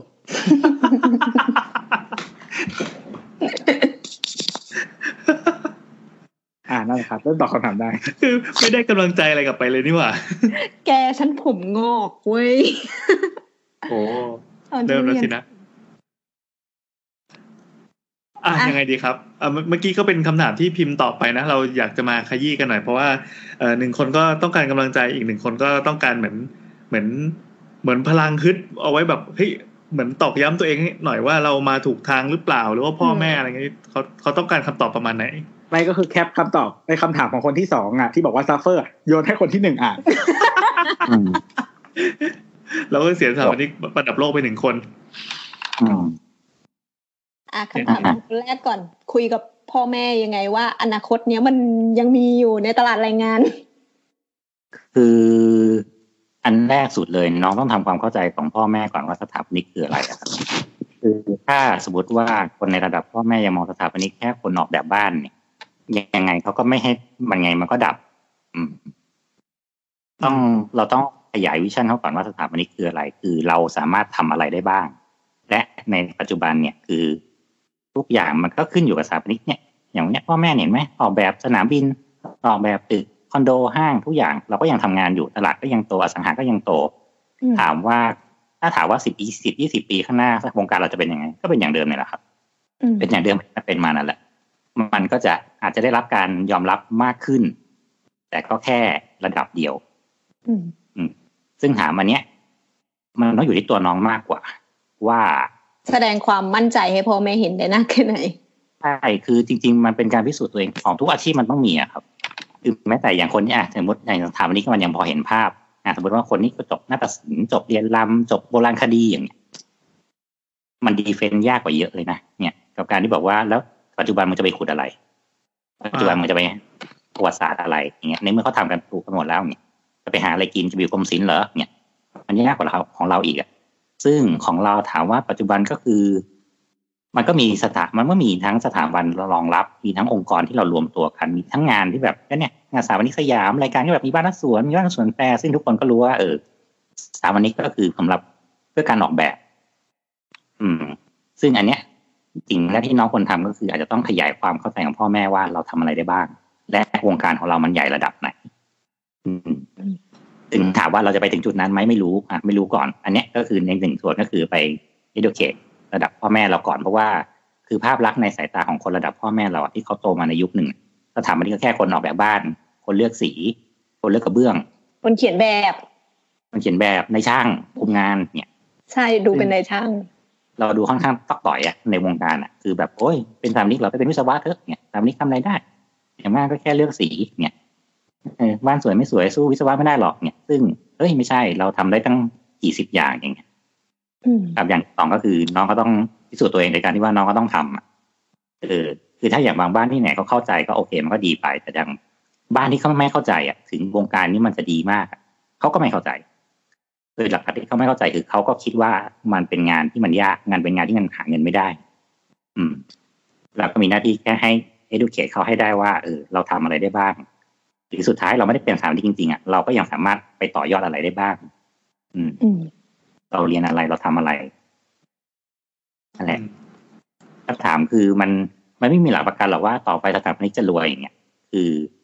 ตั้งแต่ก่อนเข้าเรียนมาจนถึงเรียนมาจนถึงปัจจุบันทำงานมา มันก็ไม่เคยมีคำว่าสถาปนิกเป็นสถาปนิกแล้วรวย ถ้าไม่ใช่แบบตัวโตจริง ๆ ในวงการอย่างเงี้ยอยากถามว่าอยู่ได้ไหมเราก็อยู่ได้ แล้วก็มีอะไรทำเยอะแยะงานก็ล้นมือวะอืมงานมือแต่เงินไม่ล้นมาเนี่ยไม่แต่ว่าไอการบอกว่าแบบว่าเขาเรียกว่าอะไรอะ คือไม่ว่าอยู่วงการไหนอะ ถ้าเป็นคนเก่งอะ มันก็มีที่ไปอยู่ดีถูกซึ่งบางทีมันอาจจะต้องมีการดื้อกันเกิดขึ้นนะว่าถ้าสมมติว่าแบบว่าเอ้ยไม่เอาไม่ให้เรียนเพราะว่านู่นแต่คือถ้าเรา ถ้าเรารักจริง ๆ หรือเราสนุกกับมันจริง ๆ อะ ดื้อไปเถอะอืมเพราะสุดท้ายผลงานมันจะตอบเลยว่าที่เราดื้อรอดไหมแต่มันก็ต้องเป็นงานพิสูจน์ตัวเองอย่างหนึ่งว่าถ้าเราดื้อแล้วไม่รอดอะก็รอรับผลนะเนี่ยอืมเออหรือแต่ไม่ถ้าหรือเขาหรือต้องเราอยากเอเซฟก็คืออะก็เชื่อเขาแล้วเราก็ไม่เรียน แต่เราก็จะต้องเสียอะไรในชีวิตที่เราจะ รู้สึกว่าเอ้ยลูกนี้กูเรียนดีกว่าเพราะว่าอ่าถามว่าคือถึงไปเรียนอันอื่นที่เขาอยากให้เรียนแล้วเราเกิด ไม่ประสบความสำเร็จในที่นั้นหรือเราไม่สนุกอะเราก็ suffer อยู่ดีอะอืมอ่าผลแม่พ่อแม่บอกว่าเอ้ยไม่เห็นเหมือนข้างบ้านเลยเขาเรียนเหมือนลูกเนี่ยเขาได้เงินตั้งห้าหมื่นหกหมื่นลูกอะไรเนี่ยหมื่นสองก็โดนเปรียบเทียบอีกละไม่ว่าอยู่ที่ไหนมันก็ต้องพิสูจน์ตัวเองทั้งนั้นนะคิดว่านะอยู่เชียงใหม่ได้ถึงว่าหมื่นสองเก้าพันโอทีต่างหากเนี่ย จืดแรงงานขั้นต่ำโคตรโอ้ยแรงงานขั้นต่ำเดี๋ยวนี้ช่างวันละสี่ห้าร้อยนะครับโอ้เยอะกว่าอีกครับกูกูไปฉาบปูนเรียนฉาบปูนตอนนี้ทันไหมคนคนทำงานก็เนี่ยเงินเดือนเก้าพันอย่างเงี้ยช่างวันละห้าร้อยอย่างเงี้ยครับ ไปฉาบปูนกับช่างเถอะอืมเพโอราะว่าทีเขียนต่างหากเขียนผมเขียนแบบด้วยแล้วฉาบปูนได้ด้วยครับ อ่ามาไซส์ไม่ได้มาคุมน้องครับ น้องฟังถึงช่วงเมื่อกี้นะ แล้วเสร็จปั๊บพอพอแม่กำลังจะบอกเออเออมันก็ดีเนี่ยให้น้องกดหยุดเลยนะเมื่อกี้ก่อนที่จะบอกว่าช่างฉาบปูนเลยเนี่ยไม่นี่คือหลักการที่คนทั่วไปจะชอบคิดไงว่าเราก็ทำได้แค่เนี้ยแต่อย่างมากก็มาดูงานคุมงานไงอ่าแต่เขาไม่ได้คิดว่าเอออย่างเราสามารถแบบเนี้ย creative เป็นตัวเฟอร์นิเจอร์ก็ได้ เป็นทำเรื่องของงานออกแบบอย่างเดียวที่มันแบบรับภาพแบบเยอะๆก็ได้ หรือสุดท้ายถ้าเราเก่งภาษาเราอะไรเราก็สามารถอยู่งานกับฝรั่งได้ อ่าอยู่กับต่างที่ครับอยู่กับจีนอยู่กับสิงคโปร์อะไรเงี้ย ซึ่งถามกับการมันก็สามารถแบบถ้ามันโดนหนึ่งงาน project ดีๆ ปังขึ้นมา ก็จบมันก็ great เลยเงี้ยแต่ถ้าเราติดตลาดเรามีโอกาสเราก็ไปต่อของเราได้ อืม คืออย่างเงี้ยถ้าบอกว่าดูเชียงใหม่ดูแบบโอ้ยถามวันนี้ดูกระจองงอกง่อยอย่างเงี้ยสมมติว่าอะน้องไปอยู่สมุยอยู่ภูเก็ตน้องพูดภาษาอังกฤษได้ น้องแบบ present งานภาษาอังกฤษได้ มีลูกค้าแบบอะตั้งหกสิบล้าน เนี่ยนะยูเอาไปเลยหกล้าน อืมอะ มันก็โอเคใช่ไหมล่ะสุดท้ายหารหารไปแบบตกเดือนละล้านเองไม่ดีอะอันนี้ตกลงจะขายฝันหรือจะทำลายกำลังใจครับ คือมีสองกำลังด้านอธิเนี่ยบายความจริง คือมันอยู่ที่ว่ามันอยู่ที่ คือจริง ๆ เอาทุกคนทุกอาชีพแบบเท่าที่ใช้ชีวิตมามันอยู่ที่โอกาส มันไม่ใช่ว่าคนนี้เก่งกว่าคนนี้ แล้วเขาถึงไปรุ่งกว่า เขาแค่มีโอกาสที่เข้ามาแล้วมันจับกับเขามากกว่า อีกคนอาจจะเก่งมากก็ได้ แต่แค่ว่ามันไม่มีใครเห็นเขาอะกับอีกคนที่แบบแต่พัดจะปูแล้วแบบไปเดินชนกันแล้วแบบโอ้ยผมจ้างคุณเลยอย่างเงี้ยแล้วก็ไปโตโตๆบึมบึมบึมบึมอย่างเงี้ย อืม ก็มีก็มีก็เคยเห็นอืมมันก็ส่วนใหญ่มันอยู่ที่เท่านั้นจริงๆ แต่อยู่ที่ว่าคือเราเก่งพอที่แบบโอกาสมาถึงแล้วอะแล้วเราทำได้หรือเปล่า เช่นว่าฝรั่งบอกว่าเฮ้ยจะจ้าง you หกล้านมาเลยอย่างเงี้ยทำไม่ได้ว่ะพูดก็ไม่พูดก็ไม่เป็นละเนี่ยก็จบอ่าเขาก็จะข้ามเราไป เราก็จะถือว่าเราก็ undermine อย่างเงี้ย อืม ไม่มีใครรู้หรอกอืมถามเราเราก็ไม่รู้ถามพระเจ้าก็ไม่รู้ว่าว่างั้นต่อไปชีวิตมันจะเป็นยังไง เออทำสิ่งที่มีความสุขทำไปเถอะอ่าไม่ไม่ครัถ้าบถ้าเราตอบคำถามน้องได้ว่าสิบยี่สิบปีจะเป็นยังไงแน่ๆคะกูไปเปิดสำนักแล้วนะอ๋อ เราจะเสริมเรื่องนี้ว่า จริงๆเราตอนที่เราอธิบายให้พ่อฟังว่าสถาปนิกมันดียังไง ก็คือ เราบอกว่ามันคือหนึ่งในปัจจัยสี่นะพ่อ ก็คือแบบมันมี อ่าที่อยู่อาศัยยาอะไรอย่างเงี้ย ซึ่งที่อยู่อาศัยอะเราต้องการมันเรื่อยๆ ไม่ใช่เฉพาะแบบว่า วันหนึ่งเรามีตึกตรงนี้แล้วเราจะไม่มีอีก ก็คือเราอาจจะทุบตึกนี้เราสร้างใหม่สถาปนิกก็ยังเป็นที่ต้องการไปเรื่อยๆอยู่ดีอืมในฟังแล้วฟังไม่ขึ้นเลยว่างั้นไม่ผัดข้าวกินไม่ดีกว่าเหรอใช่ใช่แต่แต่เราก็คือทุกคนไปผัดข้าวไม่ได้ไงเอ้าทุกคนก็ไม่ได้สร้างตึกได้ปะวะก็นี่ไงถึงต้องมีเรา เอ้าถ้าเราเป็นพ่อน้ำเราบอกว่ามึงไปเรียนเภสัชหรือหมอแบบกูดีกว่า ก็เรียนไม่ได้ไงก็บอกใช่น้ำต้องบอกพ่อว่าก็หนูเรียนไม่ได้ก็เลยมาเรียนสถาปัตย์ไง เออ จบพูปะดประโยคนี้ปะพูดว่าหนูจะทุบตึกตรงนั้นเองจำไม่ได้แล้วบอกว่าบอกแม่ว่ายังไง อะ ตอนที่แบบขอไปสอบอะเออเอ้ยแต่พ่อเราเป็นคนบอกให้ไปสอบนี้นะเพราะว่าตอนแรกเราจะเรียนสเอยศิลปกรรม แต่พ่อบอกว่าเรียนถาปัดคือขอร้องอ้าวเหรออันนี้ อันนี้ตอนแรกเลือกถาปัดเพราะว่าในโรงเรียนไม่มีใครเลือก โอ้เอ๊ะจริงๆตอนเรียนคือเรียนแบบเรียนเคมีชีวะฟิสิกส์เรียนครบอะเรียนทุกอย่างอะจริงๆตอนนั้นจะไปสอบวิทยาจะไปสอบทางโน้นด้วยอย่างเงี้ยแต่แบบคือเฮ้ยมันเกลือแล้วอะอันเนี้ยแม่งเท่ไม่มีใครเลือกเว้ยเอองั้นกูเอาอันเนี้ยแม่ไม่ห้ามเหรอไม่แม่บอกเอาเอาเลยลูกอะเอาเลยนะตามสบายอย่างเงี้ย ก็คืออันนั้นสอบเทียบได้นะตอนมห้าก็เลยสอบอะก็แบบว่าถอดถาปัดสองสองอันอันดับเออแล้วอีกสองอันหลังก็แบบเลือกวิทยาไว้อย่างเงี้ยอ๋อตอนไปเอ็นเอ็นแม่งก็อ่านตั้งแต่แบบเคมีชีวฟิสิกส์ครบทุกอย่างอะแล้วก็ไปสอบ ก็ไม่ติด ตอนหลังก็เลยแบบเออเลือกถาปัดอย่างเดียวเลยเออไม่ติดก็ช่างแม่งอะไรอย่างเงี้ยอืมก็ทิ้งแล้วก็ค่อยมาติดเนี่ยแต่ว่าหลักก็เหตุผลจริง ๆ คือแบบ ก็มันไม่มีคนเลือก มันไม่ค่อยมีใครเลือกเนี่ยโอ้หมดกันความเท่เหตุผลที่หายเนี่ย อืม อืมแล้วพี่แอนล่ะอืม ของเราคือเลือกคณะที่ที่อ่าคือเราท่องจำไม่รอด แล้วก็เราคำนวณไม่รอด เหลืออะไรล่ะ ก็คือเหลือคณะที่แบบจะต้องเหมือนเหมือนเหมือนเหมือนการคิดเชิงประยุกต์อะไรอย่างเงี้ยต้องใหม่อะยังไงครับ ไม่ไม่ก็เหมือนเราแบบ เราจำไม่ได้ว่าเราขายว่าอะไร แล้วสุดท้ายเราก็ไม่ได้เรียนคณะถาปัดด้วยแล้วเราก็ต้องไปขายใหม่ เพื่อ ขอเลือกอีกอันหนึ่งขายไปสองรอบไม่แต่ทุกคนเคยผ่านการขายพ่อแม่ใช่ไหมอืมแล้วเราก็ขายด้วยความรู้ว่าเออเราก็ไม่รู้หรอกว่าถาปัดเรียนมาจบมันเป็นยังไงแต่แบบ ก็ก็ก็มันก็คงดีมั้งอย่างเงี้ยเพราะก็คงเหมือนเราต้องวันเนี้ไปยขายพ่อแม่เราถึงต้องรู้ไงไม่แต่ว่ายุคยุคเนี้ยมันมันมันไม่เหมือนเดิมคือเราหาข้อมูลได้เยอะขึ้นมากอืมอย่างนี้ educate ง่าย ๆ แล้วอะรายการรายเกินเปิดตัวอะไรก็มีเยอะแยะๆรายการเรา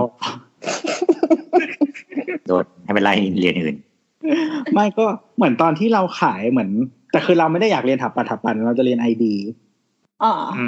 มกี่พันเออแล้วแล้วก็เหมือนกับก็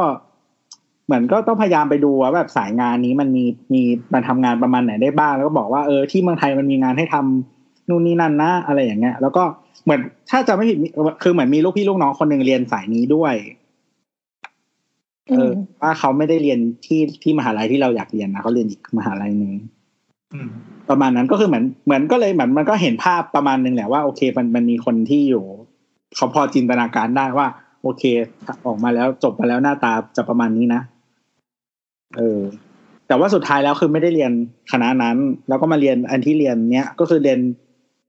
พอเรียนพอบอกว่าจะมาเรียน business เนี่ยก็คือแม่แบบ บอกว่าอย่าเรียนแบบมากๆกว่าเดิมมาก อืมเพ ราะแม่บอกว่าเหมือน แล้วจบคือปีหนึ่งคนจบมาเป็นแสนคนด้วยปริญญาแบบนี้ อืมเอ่อประมาณว่าแบบมึงจะไปทำอะไรกินอะไรเงี้ยไม่มีเหตุผลมีเหตุผล เราก็บอกว่าแต่อีกคนนับแสนคนไม่ได้จบที่ธรรมศาสตร์นี้จือืมอยู่ก็รักสถาบันขึ้นมานี่พอพูดถึงประเด็นเนี้ยเราก็เข้าไปขายได้นะว่าเออเราก็ไม่ได้เราจบเป็นวิชาชีพ เราเป็นจบเป็นวิชาชีพเฉพาะอืม ซึ่งถามว่าลงไปลงไปในตลาดการแข่งขันนะกับคนที่จบแบบอย่างบัญชีอย่างเงี้ยทุกมหาลัยมีบัญชี ทุกคนจบมาทำบัญชีอย่างเงี้ยเออ มันก็เหมือนแบบทั่วไป แต่เราก็คือเหมือนอะแล้วก็อีก step หนึ่งว่าพื้นที่คนการแข่งขันมันก็จะน้อยลงเพราะว่าคณะที่เป็นสถาปัตย์ก็คนก็ไม่เยอะแล้วก็ต้องสอบใบวิชาชีพด้วยด้วยอะไรประมาณ อืม อืม เอ่อเหมือนจะเหมือนจะตอบน้องที่กำลัง suffer อีกคนหนึ่งไปด้วยแล้วกันไอ้ส่วนน้องที่ suffer เนี่ยขอละกันว่าคือ คือน้องรักอะ่ะ แต่น้องไม่สนุกอะอืม ถามว่าทำอะไรมันก็ suffer ทั้งนั้นแหละถึงน้องเรียนจบมาน้องแม่งก็ suffer อืมเราน้องไม่แบบว่าเรียนจบมาเสร็จแล้วแบบเฮ้ยไม่มีอาจารย์มาสั่งงานแล้วเว้ยกูไม่ต้องอดนอนแล้วเว้ยลูกค้ามันหนักกว่าอีกเนี่ย อืมวันนี้พรุ่งนี้เอาอย่างเงี้ย แก้ตีเที่ยงคืนตีหนึ่งแล้วแบบอะพรุ่งนี้เจ็ดโมงผมขอดูนะขอ render ด้วยเอาแอนิเมชันมาด้วยนะอ่า ไม่ได้ผมไม่เอาเจ้าอื่นแล้วนะอ่าน้องทำไงอะ suffer ไหมล่ะไม่ได้ไม่ได้ไม่ได้เงินนะเนี่ยsuffer ยิ่งกว่าอาจารย์ งานหนักมากว่างานไม่ถูกใจแม่งโคตรเจ็บซึ่งถามว่าเนี่ยถามว่าทำยังไงให้รู้สึกเรียนแล้วไม่ suffer น้องหาความสนุกก่อนนะครับคือคำว่าน้องรักเนี่ย น้องอาจจะแบบ ต้องถามว่ารักเพราะอะไร รักว่าเออรักอยากทำมันจริงๆน้องจะสนุกน้องจะไม่คือถึงมัน suffer แต่มันจะมันจะสบายใจที่ได้ทำแต่ถ้าถึงบอกว่ารักแล้วแบบอุ้ยเฮียต้องมานั่งตัดโมเดลแล้วอะไม่เอาอะไม่อยากถึงเช้าอีกแล้วอะกูเหนื่อยไม่เอาเนี่ยมันมันยังไม่ถึงคำว่ารักหรือเปล่าคือ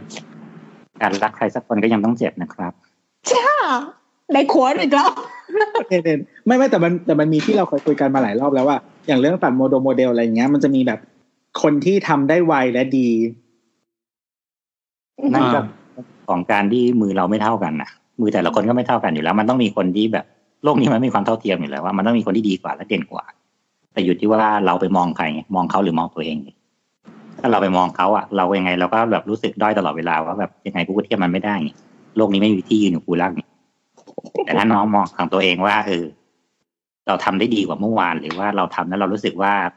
เราประหยัดเวลาได้มากขึ้น เราหาเวลานอนได้มากขึ้น เราเซฟตัวเองได้มากขึ้น เรารู้จักหยุดตัวเองได้มากขึ้นว่าเออเรามีเวลาเท่านี้เราทำเท่านี้เท่านี้เท่านี้จบเสร็จก็เฮียเหลือหนึ่งวันเนี่ยนอนได้เนี่ย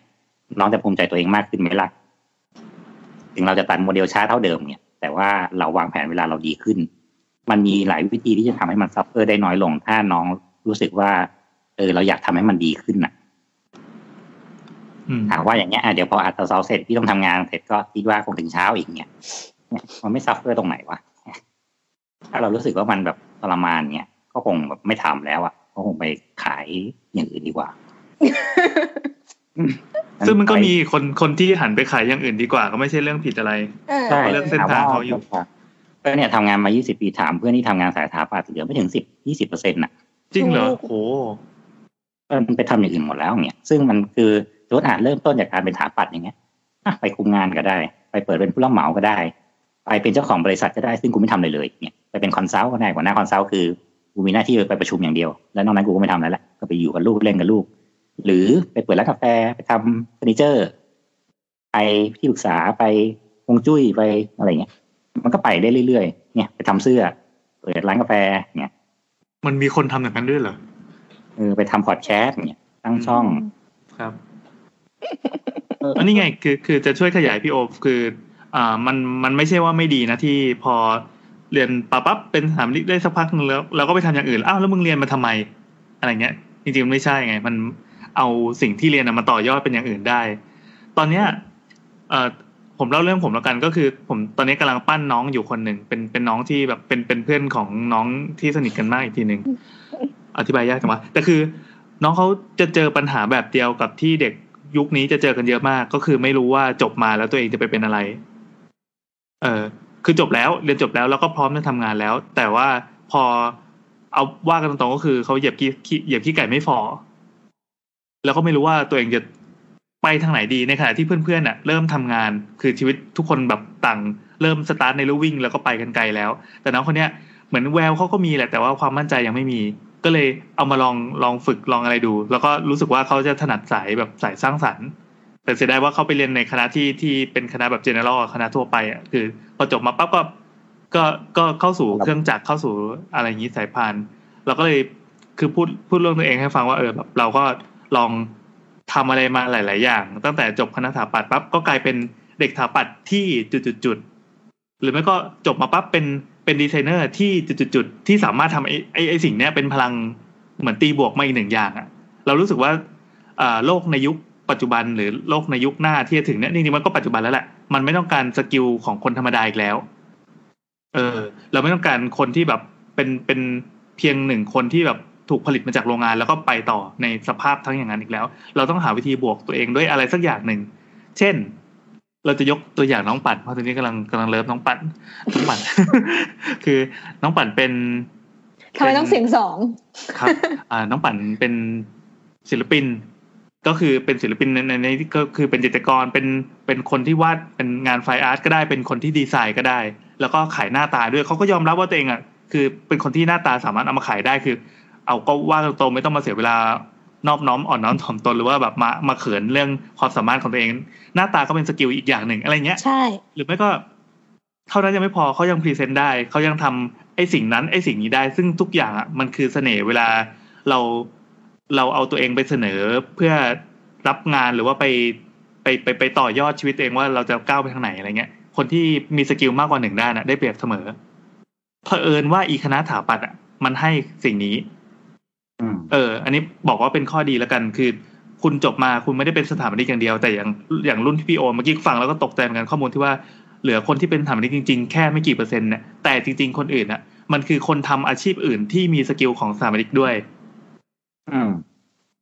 เออคือทำจริง ๆ เราเรียนเราเรียนสองฝั่งอะครับเราเรียนทั้งเป็น rational กับ irrational คือเราต้องใช้ทั้งเหตุผลอ่าและใช้ทั้งอารมณ์เพราะฉะนั้นกับการที่ว่ามันเป็นสองฝั่งอย่างเนี้ย มันแตกแขนงได้หมดอะ เราจะไปทางฝั่งที่มันเป็นอารมณ์อย่างเดียวเป็นเป็น fine art เป็น artistic อย่างเดียวมันก็ได้ก็ได้ไปทำอาหารไปอะไรก็ได้ โดยที่เราก็ยังรู้ว่าเราจะทำงานอย่างเงี้ย ด้วยการไม่มีเหตุผลเนี่ยด้วยเหตุผลยังไง จริงอืมๆคณะเนี้ยคือบางทีเราชอบเห็นว่าเออคนคณะเนี้ยชอบไปทำอะไรอย่างอื่น เพราะว่าด้วยความที่เราคิดสองระบบอะเราก็เลยมีความรู้สึกว่ากลับไปเรื่องตรงเนี้ยเออเรามองมันโดยที่แบบเออทำไมเราไม่ทำอย่างนี้ทำไมเราไม่เพิ่มอันนี้ทำไม เราไม่ตั้งสมมติฐานหนึ่งสองสามสี่แล้วลองทดสอบลองทำ schematic แล้วไปลองทำ schematic ผมไม่ได้ยินคำนี้นานเอ่อคือด้วยระบบการเรียนน่ะหรือที่น้องบอกว่าน้อง suffer เนี่ยมันคือมันคือการมันคือกระบวนการอย่างหนึ่งในการคิดมากกว่า อืม คือ suffer suffer เป็นหนึ่งในกระบวนการ ใช่ถามว่าเอาจริง ๆ เวลาเราคิดงานเราก็ suffer นะคิดไม่ออก คิดว่ามันยังไม่ดีพอเราก็ sufferหรือมันคนอื่นจะบอกว่าดีแล้วแต่เรายังไม่พอใจ เราก็ suffer คนนั้นเราบอกว่าดีแล้วเราก็ไม่ชอบ เราก็ suffer อืม แต่คือเรา suffer แล้วเราจะทำยังไงให้เราไม่ suffer นั่นแหละ มันคือสิ่งที่เราจะต้องคิดต่อไงอะมันไม่ใช่ว่าพอเสร็จแบบโอ้ยเหี้ยเหนื่อยไม่เอาละจบ แล้วทำไงให้มึงไม่ต้องเหนื่อยเนี่ยแล้วที่เหนื่อยเพราะอะไร ลองย้อนกลับไปหาเหตุผลมันอะ แล้วเดี๋ยวเราก็จะหาวิธีการแก้ไขมันออกมาได้ว่าคือยังไง อะตัวตัวตัวนี่พูดในฐานะคนนอกแล้วกันนะ ก็หมายถึงว่าไม่ได้เรียนสายนี้โดยตรงอะไรอย่างงี้แต่ว่า คือเหมือนเราเคยทำงานสายที่เราเจอกับคนที่จบคณะนี้มาเยอะมาก แต่ไม่ใช่งานสถาปัตย์อ๋อเหรอเออเออยังไงก็คืองานโฆษณา อืมกำลังจะทายเลยอ๋อทายถูกด้วย ซึ่งคือเหมือนคือในสายโฆษณา ถ้าเล่าคร่าวๆปกติมันจะมีมันจะมีคนอยู่สามแก๊งในในวงการโฆษณา ก็คือมันจะมีแก๊งแก๊ง AE ใช่ไหม แก๊ง AE ก็คือคนที่แบบอะคุยกับลูกค้านู่นนี่นั่น ตามงานนู่นนี่นั่นอะไรเงี้ย แล้วก็แก๊งแก๊ง planner ก็คือวางแผน แล้วก็แก๊งอ่า creative creative ก็จะมีตั้งแต่แบบพวกทำก๊อปปี้ทำอ่าก็คือข้อความอะไรใช่ไหมครับ คิดหนังโฆษณานู่นนี่นั่น เป็น art di ทำกราฟิกทำนู่นนี่นั่นอะไรเงี้ย ก็คือส่วนใหญ่คนที่จบจากคณะถาปัดมันจะอยู่แก๊งครีเอทีฟนี่แหละ อืม ซึ่งยิงเจอมาเยอะมากยิงไม่ใช่แค่ถาปัดหรอกถ้า ถ้าเป็นคณะ ถ้าเป็นที่ศิลปากรมันจะมีพวกแบบว่า dec dec dec อะไรอย่างนี้ด้วย ก็เขาเรียกว่าอะไรอะ คือเหมือนอยากให้คิดว่า เรารู้สึกว่าการที่เวลาห้าปีหรือสี่ปีอะไรอย่างเงี้ยที่เราเรียนไปอะมันคือการหลอมวิธีคิดของเราอะ สร้างวิธีคิดของเรา คือ skill ที่เราได้จากการเรียนมันไม่ใช่แค่แบบ hard skill ที่บอกว่า เออต้องเขียนแบบยังไงต้องคำนวณนู่นนั่นมันไม่ใช่แค่นั้น มันคือแบบวิธีคิดทั้งหมดระบบการคิดกระบวนการคิดอะไรอย่างเงี้ย ที่มันทำให้เราเป็นตัวเราแล้วก็ถ้าถ้าคุณสามารถเอาไอ้กรอบคิดอันนั้นนะมาต่อยอดเป็นงานอย่างอื่นได้อะมันก็ไม่ใช่จำกัดแค่สิ่งที่คุณเรียนเท่านั้น อืม มันสร้างตัวตนของคุณมาแล้ว แล้วก็คุณก็เอาวิธีคิดอันนั้นนะไปใช้กับงานอะไรได้เยอะแยะมากมาย เออซึ่งซึ่งไองานโฆษณา มันเราเจอคือมันเจอคนที่จบจากถาปัดเยอะมากอะไรเงี้ยที่เขามา เขาวันนี้เขาไม่ได้สร้างเขาไม่ได้ออกแบบตึกอีกแล้ว เขามาออกแบบอย่างอื่น ที่เป็นแบบงานโฆษณาเป็นภาพเป็นเสียงหรือเป็นข้อความหรือเป็นอะไรก็ตามอะ แต่ว่าไอ้วิธีคิดอะไรต่างๆ ที่เขาหยิบมามันยังมันยังถูกเอามาใช้อยู่ อืม ซึ่งมันก็ไม่รู้ว่าวันวันนี้ที่เรียนไปแล้ว วันหนึ่งเขาอาจจะตอนแรกเขาอาจจะยังเป็นอยากเป็นสถาปนิกอะไรเงี้ย แต่วันหนึ่งพอออกมาแล้วเขาเจอทางอื่นก็ได้ แต่ว่าไอ้สกิลทุกอย่างที่เขาเรียนมา มันก็ยังถูก ถูกเอามาใช้อยู่อะไรเงี้ย มันก็มันก็เป็นแนวทางที่แล้วแต่แต่ละคนจะพัฒนาตัวเองไป แล้วก็ หลาย ๆ คนมันก็ทำได้ดีถ้า ถ้าใครเห็นแบบชื่อๆคนที่จบมาจากสถาปัตย์แล้วก็มาทำงานสายบันเทิงหรืออะไรเงี้ยเยอะแยะมากมาย อืม นั่นแหละคือตอนเรียนอะ มันเคยมีรุ่นพี่รุ่นรุ่นแก่ๆแหละเรียกว่าสถาปนิกรุ่นแก่ๆเขาเคยบอกว่าจริงๆสถาปัตย์สถาปนิกเนี่ยเราไม่ใช่คนออกแบบ เราเป็นคนแก้ปัญหา การสร้างบ้านการสร้างอาคารหนึ่งอันก็คือเราสร้างโจทย์ขึ้นมาให้ตัวเองหนึ่งอัน และแก้ปัญหาให้มันออกมาดีที่สุด เพราะฉะนั้นการเรียนสถาปัตย์คือมันเหมือนการเรียนเพื่อหาทางแก้ปัญหา ให้มันสามารถเสร็จไปได้ด้วยดี เช่น เราต้องการสร้างบ้านแบบเนี้ยนั่นคือโจทย์ของเรา แล้วเราต้องแก้ปัญหายังไง ให้มันสร้างได้ ให้มันสวยอืมให้มันอยู่ได้ ให้มันสร้างได้ ให้มันhappy ที่สุดหนึ่งซึ่งสุดท้ายก็คือเหมือน พื้นที่ตรงนั้นน่ะมันก็เป็นพื้นที่เปล่าๆของเรา แต่เราก็คือไปสร้างโจทย์ของเราเองว่าเราอยากเปิดมุมนี้เราอยากได้แสงตรงนี้ เราอยากทำตรงนั้นตรงนี้เจ้าของบ้านชอบแบบนี้ และเอามาทั้งหมดมายำรวมกันได้ยังไง เพราะฉะนั้นสิ่งที่คือสถาปัตย์สอนมันอาจจะแบบว่าเป็นการสอนหาการหาทางแก้ปัญหา มันก็เลยสามารถเอาไปใช้กับโจทย์อย่างอื่นได้หมด เช่นว่าลูกค้าต้องการแบบเนี้ย เราจะแก้ปัญหาเขายังไง ซึ่งกระบวนการคิดเนี้ยมันก็สามารถเอามาใช้กับทุกอย่างของชีวิตได้นะทั้งแม้แต่เรื่องว่า เรามีปัญหาตรงเนี้ย แล้วเราจะแก้ปัญหามันยังไง อย่างน้องอย่างมันก็ย้อนกลับไปที่โจทย์น้องนี่แหละว่าสุดท้ายว่าคือน้องรู้สึกว่ามัน suffer แล้วน้องยังรักวิชาเนี้ยนี่คือโจทย์ที่น้องสร้างให้ตัวเองแล้วล่ะว่าเฮ้ยกูอยากไปต่อนะกับอันเนี้ยแต่กูเหนื่อยชิบหายเลยอะทำยังไงดีอะเนี่ยนี่คือน้องตั้งโจทย์ให้ตัวเองละตอนเนี้ยน้องก็คืออยู่กระบวนการหาคำตอบแล้วแหละว่าน้องจะทำไงให้น้องไม่เหนื่อยและคำว่าเหนื่อยของน้องคืออะไรเหนื่อยใจคือกูดีไซน์ไม่ได้เลยว่ะ ดีไซน์แล้วไงอาจารย์ก็ตีตกเหนื่อยใจชิบหายไม่เอาไม่อยากทำแล้วอะนี่ก็คือหนึ่งเหนื่อยใจสองคือเออดีไซน์ไม่มีอะไรผ่านไปแบบไม่เอาอะกูไม่อยากเขียนแบบดึกกูไม่อยากตัดโมเดลถึงเช้าละเหนื่อยไม่ชอบอะนี่คือโจทย์ที่สองหรือสามคือ รู้สึกชอบนะเท่ดีแต่แบบกูไม่ชอบอะไรสักอย่างในระบบของการเป็นสถาปัตย์เลย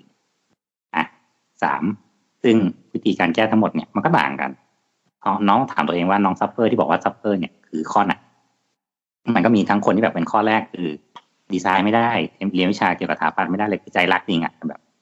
คุณไปไม่ได้จริงๆอะเราก็ต้องแก้โดยการที่ว่าเขาอาจจะต้องหาเพื่อนที่แบบเออคอยดูกันมากขึ้น หา reference มากขึ้นปรึกษาอาจารย์จริงๆเลยว่าตอนเนี้ยปัญหาของเราอยู่ที่ไหน คุณมองไม่ขาดคุณผมควรต้องมองยังไงดีครับ ผมควรต้องไปยังไงดีครับอ่าก็จะเป็นทางแก้ทางหนึ่งกับสองคือ ไม่เอาอะรู้สึกแบบไม่อยาก present แบบนี้ไม่อยากตัดโมเดลแบบนี้ คุณลองนำเสนอสิ่งใหม่ที่คุณทำ present ให้เขาสิหรือคุณจัดวางแผนให้ดีว่าคุณ present แบบไหน ที่คุณจะใช้เวลาที่เร็วขึ้นก็อย่างตอนคือขอยกเรื่องตัวเองแล้วกันตอนเป็นคนทำ thesis อะคือสมัยนั้นสถาปัตย์ศิลปากรเป็นประเภทบ้าพลังอะ ยิ่งคนทำโมเดลแบบ A ศูนย์ A A ศูนย์ต่อกัน A หนึ่งอะไรเงี้ย มันเป็นบ้าบอแบบว่าแบบเพื่ออะไรวะเฮ้ยงานงานเจ๋งของมึงว่าวะซึ่งจริงๆแบบตัวอาคารแม่งนิดเดียวที่เหลือเป็น surrounding อย่างเงี้ยโอ้โหทำหาถ้วยอะไรล่ะนี่แล้ว ก็ตอนทำ thesis นี้ส่ง size A สามคนเดียวโอ้โหไม่สุดยอดพี่เด่น ถ้าทำอย่างนั้นนะพี่เด่นโอ้โหสุดยอดซึ่งซึ่งนี่เป็นคนที่แบบไม่ชอบตัดโมเดล เพราะรู้สึกว่าเป็นคนมือไม่นิ่ง มือสั่น เพราะฉะนั้นตัดโมเดลไม่เที่ยงก็เลยว่าเอาแค่มีเอาแค่ A สามแต่ชอบทำคอมมากกว่าก็เลยไปทำแอนิเมชันเอา ซึ่งก็ทำทำไมด้วยเหมือนกัน ไม่แต่คือนะสมัยนั้นคือแอนิเมชันยังไม่ค่อยมีใครทำไงอ่ายุคนั้นยุคนั้นมาเป็นมาเป็นการปั้นโมเดลอันเดียวอะแล้วก็คุณจะทำรูปด้านใช่ไหมคุณก็หันไปรูปด้าน renderสี่ด้านแปลน render แล้วก็ที่เหลือก็ตั้ง run animation ก็คือ render ไปเลยทิ้งไว้แล้วกูก็ไปทำอย่างอื่นไปเที่ยวไปดูหนังไปที่อะไรก็ได้อย่างเงี้ยแต่สุดท้ายกลับมาคือเราก็ได้ทุกอย่างโดยการทำแค่ครั้งเดียว และโมเดลถึง model A3 แต่เรามีเออโทษนะครับ เดี๋ยวผมขอเปิดแอนิเมชันให้ดูนะครับอย่างงี้ ทุกคนมันก็ดูตื่นตาตื่นใจใช่ไหมว่าเฮ้ยแม่งของใหม่ว่ะทุกคนไม่เหมือนคนอื่นอย่างเงี้ยเดี๋ยวต้องย้อนย้อนกลับไปปีสองห้าสี่ห้าสองห้าสี่หกอะไรด้วยนะสมัยนั้นมัมันนเป็นมันแบบเป็นเทียมห้าแปดหกอะไรเงี้ยเออ render สมัยแบบ สมัยนี้คือเปิดจำได้คอมตั้งแต่ปีหนึ่งก็รู้สึกธรรมดาใช่ไหมแต่ในยุคนั้นนะการเลือกทางเนี้ยมันเป็นการการหาทางออกของปัญหาแบบที่โคตรแปลกใหม่อะซึ่งซึ่งผ่านไปปีหนึงก็คือเราเราเป็นรุ่นน้องปีหนึ่งเราทำอย่างนี้บ้างเหมือนกันก็ก็รู้สึกใหม่ อ่าอาจจะเหมือนว่าสมัยนี้คือมีคนทำโฮโลแกรมมา อ่าอ่าอ่าโหอะไรแบบนั้นอาจารย์ครับผมขอหมุนให้ดูนะครับอย่างเงี้ยแล้วก็หมุนตึ๊ดตึ๊ดตึ๊ดแต่คือสมัยนั้นคือตั้ง render ไว้อยู่ประมาณห้าวันอะโอ้โหคือมันสมัยนั้นคือมันก็ไม่เหมือนสมัยนี้ที่แบบในเน็ตว่าเอ้ยพี่ครับผมตั้ง render ยังไงดีครับ น้องทำอย่างนี้สิเนี่ยมันก็ต้องแบบไปถามคนที่เขาแบบนู่นน่ะแล้วคือทำ save ทีละอันทีละอันทีละอันทีละอันอย่างเงี้ย แล้วก็มานั่งเหมือนรวมกันแล้วก็อะไร แต่คือเรามีความสุขกับการที่อยู่คนเดียวหน้าคอมมากกว่าการที่แบบไปคณะแล้วก็บอกว่าน้องครับตัดโมเดลให้พี่หน่อยน้องครับติด screentone ให้พี่หน่อยจนแม่งรุ่นน้องโทรมาตามว่าพี่อยู่ไหนพี่แบบตายหรือยังอะไรเงี้ยจริงเหรอแล้วให้พวกหนูทำอะไรไหมอย่างเงี้ยพี่แบบหมดหวังแล้วหรือเปล่าอะไรเงี้ยให้บอกไปช่วยคนอื่นเถอะเงี้ยเดี๋ยวเสร็จก็จะไปอย่างเงี้ยเออโคนหล่ออืมซึ่งมันก็ได้ผลลัพธ์ที่ดีไงเออ ถามว่าเนี่ยมันก็เป็นการแก้ปัญหาในแบบของเรา ซึ่งเราคิดแล้วว่าเราไม่อยากเป็นนักแต่โมเดล เราไม่อยากไปทำเอศูนย์นี่หนึ่งส้นตีนอะไรเงี้ยไม่เอาไม่ชอบเนี่ยน้องก็คงต้องหาวิธีเนี้ยกับสามคือถ้าแบบอะไรที่มันไม่ลงล็อกเลยแต่แค่ใจชอบเนี่ย บางทีมันก็ต้องถีบตัวเองมากขึ้นนะถ้าเรารักจริงๆอะเอาว่าเนี่ยกัดพันซะหน่อย อืมโอ้ใช่ไหมเจ๋งจมัรินงก็จริต้องงไม่เคยรู้มันอยู่ที่น้องอะว่าน้องตอนเนี้ย น้องตั้ง ตั้งโจทย์ให้ตัวเองแค่เนี้ยแล้วน้องหาคำตอบมันแค่ไหนอะว่าตอนเนี้ยน้องถามว่าซัฟเฟอร์ซัฟเฟอร์จริงๆคืออะไร หรือเพราะผมไม่รู้อะไรเลยพี่ผมก็เลย suffer อืมแต่ว่าอนาคตผมเป็นยังไงผมแค่เอ็นติดมาผมก็อะดีใจหนึ่งประสบแล้วแบบพอเรียนเปิดมาเจอแบบเปิดโลกเข้ามาว่าไอ้เนี้ยเดี๋ยวก็ drawing เดี๋ยวก็ดีไซน์เดี๋ยวก็ con เดี๋ยวก็เฮียอะไรแบบเฮียทำไม่ทันแล้วอะนั่งร้องไห้ตอนเจ็ดโมงเช้าว่าเฮียไม่เสร็จสักอย่างเนี่ยขณะที่ร้องไห้ก็ยังตัดโมเดลอยู่ มือข้างหนึ่งตัดลอีกข้างหนึงก็ render ลอด drawing อะไรอย่างเงี้ยไอ้น้ำตาลเอากระดาษไม่ได้นะ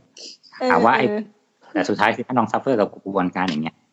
น้องทำอย่างอื่นเถอะ เพราะว่าเนี่ยจบมาขนาดนี้ก็ยังอยู่ในกระบวนการเนี้ยอยู่ดีมันหนีไม่พ้นนะอืมอันนี้พูดไว้เผื่อสำหรับคนที่อยู่ในวิชาชีพอื่นที่อ่าอาจจะบังเอิญหลงมาฟังนะครับ คือ เราไม่ได้บอกว่าคือคือวิธีคิดแบบถาปัดมันดีเด็ด หรือว่ามันอะไรหรอก คนที่เรียนอย่างอื่น หรือว่าจบมาถูกเบ้าหลอมด้วยด้วยด้วยเบ้าสูตรอื่น มันก็มีวิธีคิดของตัวเองเหมือนกัน คุณเรียนอ่าเรียนในร้อยมา ก็อาจจะจบมาเป็นนายกหรือเป็นอะไรก็สักอย่างคือมันมันมันมีวิธีคิดมีกระบวนการตามที่ตามที่ธรรมชาติเนเจอร์ของคนประเภทนั้นน่ะเขาสอนคุณมา ไม่ใช่คำว่าประเภทนั้นละครับคณะ ไม่ใช่เฮ้ยเขาเป็นโรงเรียนที่ส่งนายกเยอะสุดนะ เมื่อกี้พอพอพูดคำว่านายกมันเลยเลิ่กลั่กไงเลยไปต่อไม่ถูกแต่นั่นแหละคือ ไม่ว่าคุณจะจะจบอะไรมาก็ตาม หรือว่าจะเรียนในในโรงเรียนที่หลักสูตรการสอนเป็นแบบไหนก็ตามอะมันจะมีวิธีการผลิตคนอย่างคุณ หรือว่าคนอย่างคนที่เป็นไอดอลของคุณน่ะงอกขึ้นมาอยู่แล้ว คือเหมือนไปจะบอกว่าคือ มันจะจริงๆมันมีคณะที่บางคนรู้สึกว่าเรียนแล้วมันแบบแม่งไม่มีไม่ได้ offer skill อะไรแบบยิ่งกว่านี้อีกแต่ว่ามันให้แต่แนวคิดอย่างเดียวก็มีนะอืมแบบพวกอักษรอะไรอย่างเงี้ยอืมอืมคือเหมือน skill set ที่ได้หลาย ๆ คนที่ได้มันคือวิธีคิดมากกว่าแบบ มันเป็นมันเป็นคณะด้านการมองคนอะไรอย่างเงี้ย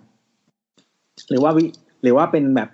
มันมันมีสอนวิธีคิดเรื่องแบบ reasoning การให้ให้เหตุผลนู่นนี่นั่นอะไรอย่างเงี้ย อันนี้มันคือวิธีคิดของเขา ซึ่งมันไม่ได้ให้ hard skill แบบที่ถาปัตย์ให้ด้วยซ้ำอะไรเงี้ย แต่ว่ามันก็จะสร้างคนแล้วก็วิธีสร้างมุมมองอีกแบบหนึ่งสำหรับการทำงาน ซึ่ง ซึ่งอันเขาเรียกว่าอะไรอะมันก็มาทำงานได้หลายหลากหลายอยู่ดีอะแต่ว่าเราทำยังไงให้ให้สกิลที่เราได้มาไอ้วิธีการมองวิธีมุมมองอะไรเงี้ยมันไปหา ไปแก้ปัญหาไปทำงานได้ที่แบบเราอยากทำเนี่ยอืม อืม ตอนเราจบใหม่ๆ เราก็ไม่รู้ว่าเราอยากทำอะไรเหมือนกันอ๋อเหรอเคยผ่านช่วงนี้ด้วยเหรอไม่คือเราคือเราก็สมัครงานหลายๆที่เราก็เลือกงานที่ได้เงินเดือนเยอะที่สุด อ๋อ อันนี้คือคนเลือกได้ไง concept ชัดเจน อืม ก็ไม่รู้ทำอะไรก็ก็ต้องเลือกอันที่ได้ตังค์เยอะที่สุดเพราะว่ามันก็เป็นวิธีคิดที่มี logic สุดแล้วอะเอออืมแล้วก็แล้วแล้วหลังจากนั้นก็คือเข้าไปต่อยอดเอา อืมว่าเราจะไปต่ออยังไงเออพอพอตัวพูดถึงเรื่องนี้อะเดี๋ยวขอฝ่ายอีกเรื่องหนึงแล้วกันสำหรับอะอาจจะเป็นคำถามแรกไปด้วยก็ได้ว่า จริง ๆคำถามยอดฮิตของเด็กจบใหม่ก็คือว่าพี่ผมควรทำฟรีแลนซ์หรือผมควรเข้าระบบอ่า ใช่ไหมมันจะชอบมีน้องมาถามว่าพี่ครับ ผมแบบผมควรยังไงดีครับ ผมควรไปอยู่ออฟฟิศดีไหมหรือแบบผมรับงานเองดี เพื่อนผมรับงานได้เงินเยอะจัง ผมเข้าบริษัทได้เงินน้อยจังเนี่ยถ้าถามความเห็นส่วนตัวนี่คือเริ่มก็คือเริ่มจากฟรีแลนซ์เพราะว่ารับงานตั้งแต่สมัยเรียน มันก็เลยไม่ได้เข้าระบบแต่แรก แต่ถ้าถามถ้าถามแนะนำจริงๆอะอยากให้เข้าระบบก่อน เพราะการเรียนจริง ๆ เราเรียนจบมหาลัยมากับการเข้าไปทำงานจริงๆอะมันแทบเป็นศูนย์นะ เราทั้งหมดที่เรียนมาห้าปีเพื่อเป็นแค่พื้น พื้นเฉยๆเลยนะพื้นของการที่เข้าไปสู่ชีวิตสถาปัตย์เราเรียนดีไซน์มาทั้งหมด แต่พอเข้าไประบบจริงที่มันมีอะไรมาครอบตั้งเยอะ เราจะแทบทำอะไรไม่ได้เลยหนึ่งถึงสองปีแรกจริงๆได้ให้แนะนำอะอยากให้เข้าระบบก่อนอืมโอเคฟรีแลนซ์อาจจะทำเป็นงานพิเศษงานรับจ็อบเฉยๆได้ แต่อยากให้เข้าไปเรียนรู้ระบบก่อนจะดีกว่าอืม แต่ถ้าสุดท้ายไม่ได้จริง ๆ ไม่ได้จริงหรือชีวิตหักเหไปทางฟรีแลนซ์อะ ก็พยายามเรียนรู้งานให้ได้เยอะที่สุด เพราะว่าคือการเป็นฟรีแลนซ์บางทีมันมันมีเงินมีอะไรเข้ามาล่อให้แบบให้มันโอเคอะแต่ว่าเราจะติดกับดักตัวเองตรงที่ว่าเราไม่ค่อยพัฒนาไปไหนะโอเครับงานมาดีไซน์เสร็จจบส่งวิศวะเขียนดับส่งดับแมนดับจบได้ตังค์และเร็ว แต่พอสามปีผ่านไปสมมติเพื่อนอยู่ในระบบนี่อะเพื่อนส่ง เพื่อนทำดีไซน์แล้ว เพื่อน clear แบบเป็น เพื่อนเข้าหน้างานได้ เพื่อนทำ consult ได้ แต่เราก็ยังอยู่ระบบเดิมว่าอะดีไซน์ส่งดีไซน์ส่ง ซึ่งเราส่งไปสุดท้ายเนี่ยไอ้ดีไซน์ที่เราส่งไปเนี่ยเขาอาจจะแก้ชิบหายไปโปร่งเลยก็ได้เพราะว่าแม่งไม่ make sense สักอย่างเพราะตอนที่เราเรียนมาเราก็เคยไม่เคยมีการเอาโครงสร้างมาครอบแบบจริง ๆ จังๆอะว่าไอ้สุดท้ายทำแบบเนี้ยมันได้เงินเท่านี้ มันทำได้ไหมหรือมัน make sense ไหมสุดท้ายระยะตรงนี้น้องตรงนี้ผิดกฎหมายนะ ตรงนี้มันเกินเท่านี้นะ มันสุดท้ายหน้างานเบี้ยวเท่านี้นะน้องต้องทำยังไงอะไรเงี้ยอืม หรือแม้แต่สุดท้าย run เรื่องของการ run ระบบออฟฟิศว่าขายงานยังไงทำสัญญายังไง ตามแบ่งงวดยังไงดีลงานยังไง ปิดงานยังไง ถ้าเราอยู่ในระบบอะเรายังพอเห็นไงแต่ถ้าอยู่ข้างนอกอะน้องต้องดิ้นพอสมควร พวกเนี้ยช่วงปีแรกๆอะมันจะต่างกันจริงๆคือพวกไปฟรีแลนซ์อะมันจะเร็ว เงินมันจะเร็ว มันจะดูแบบพี่เฮียโคตรเท่เลยว่าได้เงินทีเป็นแสนเนี่ย กูไม่เงินเดือนหมื่นสองดูแบบโอ้ยงานมันเสร็จแล้วว่าดูสร้างเป็นหลังแล้วเท่ที่หมายเนี่ย แต่พอสี่ห้าปีผ่านไปอะ มันจะกลับกันที่คนที่อยู่ในบริษัทอะ มันจะค่อนข้างไปได้เร็วกว่า และมันจะมีโอกาสมากกว่าคนที่ฟรีแลนซ์ที่ทำรูปแบบเดิมๆตลอดเวลาได้ยันจบชีวิตเลย จบสวยงามครับโอเคทำไมเริ่มต้นด้วยขี้แล้วลงท้ายด้วยอะไรดีๆอย่างเงี้ยทำไมเราไม่กลับกันวะทำไมรา เดี๋ยวยังไม่จบนะเนี่ยเหลืออีกอะสองยังมีคำถามอะโอเคงั้นคำถามแค่นี้คำถามนี้ก็ประมาณนี้นะครับ ถ้าเกิดว่ามีใครมีสงสัยอะไรเกี่ยวกับเรื่องแบบเนี้ย ถามมาได้อีกเราเรารู้สึกว่ามันดีเหมือนกันที่มีน้องที่แบบกำลังเคว้งคว้างมาแล้วมามาหาเราเราอาจจะแบบเอาตีนยันไปไกลๆหรือว่าอาจจะตบกระบาลสักทีหนึ่งอะไรอย่างนี้ก็ได้ มันมีสองอย่างนะครับ นี่คือถ้าไม่ขายฝันไปเลยก็ทุบฝันไปเลยนะครับ มีสองเออเออประมาณนั้นช่างเธอ ครับผมคำถามถัดมานะครับ จากคุณชวนดิสมายอ่านถูกว่าไม่แน่ใจเรามีคำถามทำไมเก้าอี้กับโต๊ะสำหรับนั่งคนเดียวในร้านอาหาร หรือคาเฟ่ของไทย ส่วนใหญ่ชอบทำสูงสูงๆสูงกว่าระดับปกตินะครับ ก็อ่าอ่านคำตอบจากทางบ้านก่อนแล้วกันเนาะจากคุณบอสนะครับ ชื่อบอสมีสลากออมสินห้าพันจะดูไหม อันนี้ชื่อเหรอ ชื่อ คิดว่าตอบอะจากคุณบอสนะครับ ผมเดาว่ามันเริ่มสูงมาจากเก้าอี้หน้าบาร์เครื่องดื่มครับ เหตุผลน่าจะเพราะบาร์เทนเดอร์ยืนทำงาน ถ้าฝั่งคนนั่งอยู่ในระดับปกติจะอยู่ต่ำกว่าพนักงาน การยกสูงทำให้บรรยากาศภายในบาร์ได้ชัดเจนกว่าวิวสวยกว่า แล้วภายใต้ความยกสูงฝั่งบาร์เทนเดอร์มีที่เก็บของซ่อนขวดรกๆได้ด้วยพร้อมวาดภาพประกอบในโน้ตนะฮะแล้วก็ต่อทีนี้พอมันดูสวยดี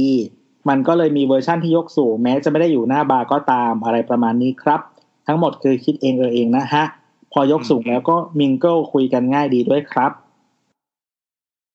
แล้วก็คำตอบจากคุณชื่อแหละต้าอะไรประมาณนี้ปะครับตาคีเทค90 ไว้สำหรับคนที่รีบทาน หรือรอเครื่องดื่มไม่กี่นาทีเก้าอี้บาร์ช่วยให้กึ่งนั่งกึ่งยืนสะดวก รีบซื้อรีบไป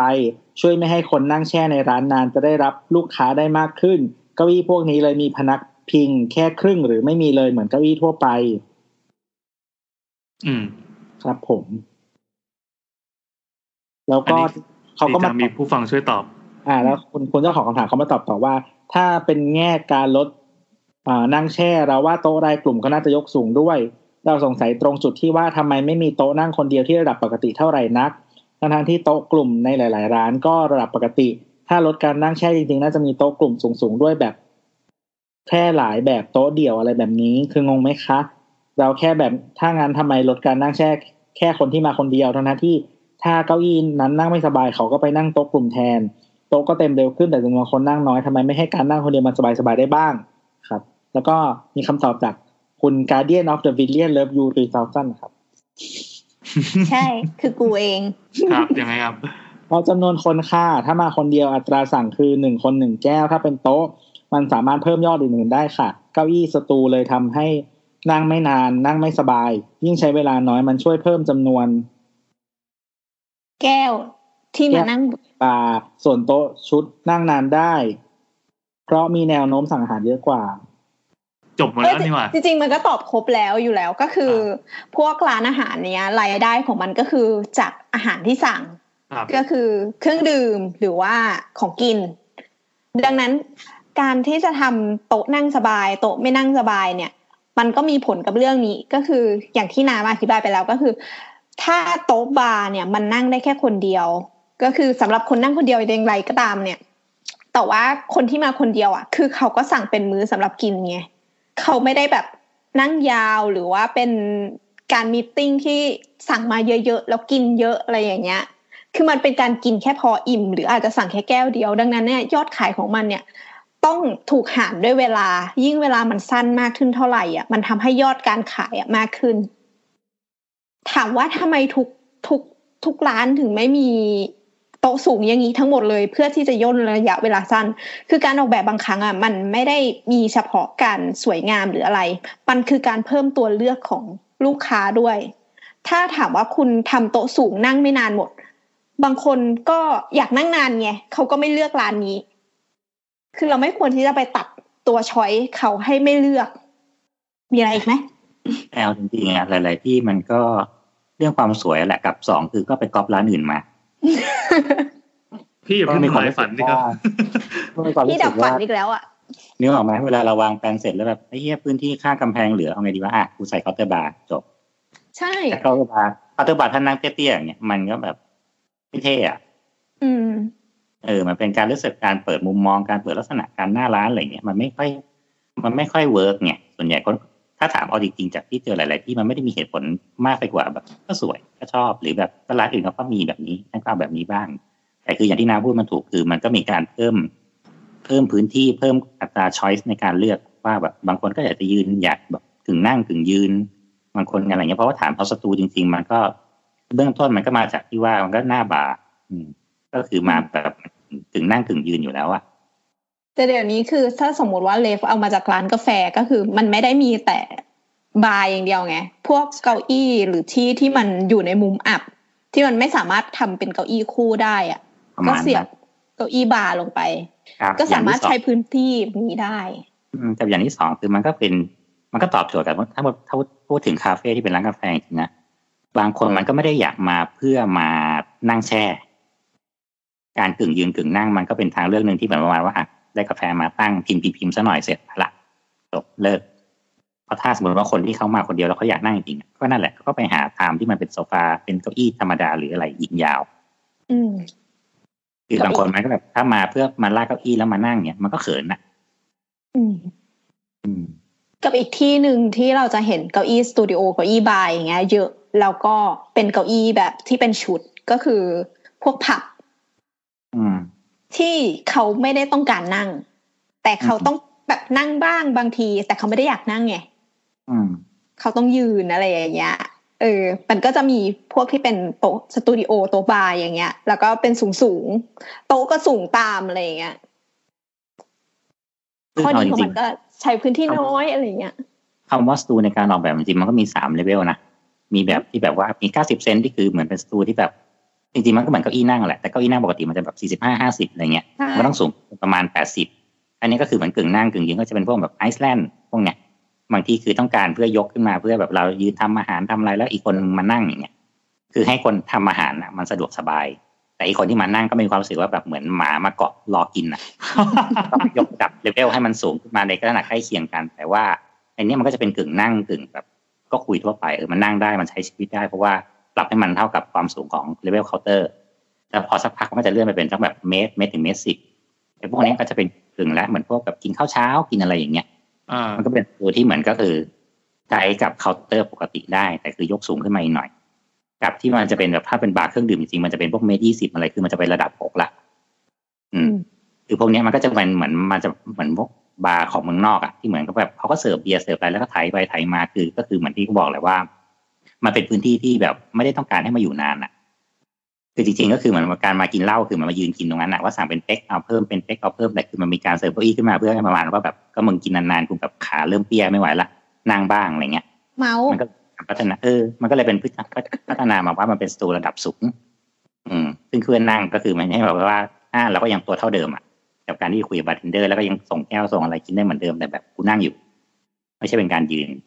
เพราะตรงนี้คือถ้าดูหน้าบาร์ตรงนี้จริงๆ ก็คือมันจะมีทั้งยืนทั้งนั่งทั้งยืนทั้งนั่งทั้งยืนทั้งนั่งอะแล้วปกติคนมันจะยืนกินไงยืนเสร็จเอาแขนกิงพนักสตูแล้วก็แบบยืนดูสาวยืนอะไรไปเรื่อยๆเนี่ยมันก็เป็นการเพิ่มออปชันเฉยๆว่ามึงอยากยืนมึงก็ยืน ถ้ามึงเมื่อยมึงก็นั่ง แต่นั่งให้ความสูงมันเท่าเดิมแค่นั้นอย่างเงี้ยเป็นคำถามที่ตอบเร็วมาก ฉับฉับฉับ ตอบตอบเท่าฉับเพราะมันมันมีมันมีคำตอบตายตัวอยู่เหมือนกันอะดูใส่ๆก็นั่นแหละครับเอาสตูสูงใส่จบสวยดีครับอีกนางก็เว้าสูงนะครับครับแต่ไอ้สตูเมตรยี่สิบเนี่ย อยู่ระดับต้องปีนนะต้องมีเออขั้นหนึ่งให้ปีนขึ้นไปเนี่ยซึ่งมันก็จะเกิดภาวะที่มันคือจริงๆ ถ้าเอาตามร้านกาแฟมันควรเป็นสตูระดับกลางไงระดับที่ประมาณเมตรเดียวเก้าสิบเออเก้าสิบหนึ่งเมตร เพราะว่าถ้าเป็นเมตรยี่สิบมันต้องใช้การปีน เหมือนเก้าอี้เด็กอะที่มันจะต้องต่อขาขึ้นมาอย่างเงี้ย แล้วมันไม่สะดวกใส่กับหนึ่งคนใส่กระโปรงใส่ส้นสูง อ่า ใส่ส้นสูงผู้หญิงเนี่ยผู้หญิงไปนั่งแล้วแบบหันหัวออกนอกร้านอย่างเงี้ยมันก็ไม่สะดวกใจแล้วอะในขณะที่ว่ามันเราไปนั่งแล้วขาเรายังลากอยู่อย่างเงี้ยเออมันก็จะโอเคอืมจดไหมจดจดจดจดทำร้านกำลังอยู่เหมือนกันทำร้านอ่าแล้วก็มีมีเก้าอี้บาร์อยู่สี่ตัวเหมือนกัน นี่แหละครับ จริงๆเราว่าเก้าอี้บาร์คือจิ ถ้าถามว่าตัวตัวเราเป็น user ตัวน้ำเป็น user แล้วก็ชอบไปร้านกาแฟบ่อยอะไม่ค่อยนั่งนะ เพราะว่าเป็นคนทำไมอะนั่งนานไงอืมเออแต่ว่าถามว่ามีไว้อะคิดว่าดีเป็นตัวเลือกที่ดีที่จะมีไว้ อืมนี่ถ้าไปร้านกาแฟก็จะนั่งแบบนั้นเหมือนกันเพราะว่ามีความรู้สึกว่าคือเรา ถ้าถ้าจะมานั่งนานมานั่งทำงานก็จะไปโต๊ะ แต่ถ้ามีความรู้สึกว่าก็แค่มาซื้อกาแฟ มาแบบนั่งรอให้เหงื่อแห้งแล้วไปเนี่ยก็จะชอบนั่งแบบนั้นมากกว่าคือมันสะดวกเดี๋ยวลุกเดี๋ยวนั่งอย่างเงี้ย มันไม่ใช่ต้องมาเลื่อนโต๊ะคืดคาดคืดคาดหรืออย่างเงี้ยแล้วก็มันเะกะด้วยพอมันใช้พื้นที่น้อยอะสมมติว่าไอ้เก้าอี้ที่เป็นคนนั่งปกติอะเขานั่งเต็มแล้ว มันจะมีลูกค้าที่โดนบีบให้ไปนั่งอย่างนี้อยู่ดี เราก็ยังขายได้อยู่ดี ก็คือมันไม่ได้ทำให้แบบ อะลูกค้าโต๊ะเต็มเดินออกไงมันยังใช้พื้นที่ได้คุ้ม หรือบางคนมาสี่คนก็อยากชอบนั่งแบบเนี้ยว่าพื้นที่ใครพื้นที่มันมาถึงก็หยิบกาแฟตั้งแล้วก็โทรศัพท์ใครโทรศัพท์มันอย่างนั้นแต่ก็มาด้วยกัน เออแต่ทฤษฎี ไอ้โต๊ะเก้าอี้ที่ทำให้นั่งไม่นานนะมันมีกับชุดโซฟา สังเกตไหมว่ามันมีชุดโซฟาที่ทำให้เตี้ยเกินไปด้วยใช่ที่นั่งแล้วมันก็ใช่คือทำให้นั่งสบาย แต่ว่าคุณทำงานไม่ได้ เพราะว่าคนที่นั่งนานน่ะคือคนทำงาน หรือไม่ก็เอ่อลักษณะการเอนอ่านหนังสือใช่ไหมทีเนี้ยพอทำให้โต๊ะเตี้ยเกินไป มันทำให้ให้แบบ โอเค คุณนั่งสบายตูดแต่ว่าทำงานนานไม่ได้ อืม อืม กินได้แต่ว่า นานกว่านั้นไม่ได้ ใช่ใช่ต้องพร้อมตัวตลอดเวลาพุ่งตัวไปข้างหน้าเพื่อให้มันถึงโต๊ะนี่เออซึ่งซึ่งถ้าถามนะน้ำไม่เลือกร้านที่ทำโต๊ะเตี้ยเยอะสุด คือถ้าร้านไหนมีแต่โต๊ะเตี้ยจะไม่นั่งเลย ยอมนั่งสตูอะยอมนั่งแบบเก้าอี้บาร์แต่ไม่อยากนั่งเก้าอี้โต๊ะเตี้ยแค่แบบเออไม่ได้ทำงานอะไรอะอย่าปวดหลังเลยต้องก้มมาแบบหยิบกาแฟอะไรเงี้ยอะไปข้อต่อไปเลยแล้วกัน เย่โหโคตรได้ความรู้ อยู่ก็กลายเป็นการสถาปัตย์สถาปนิกไปแล้ว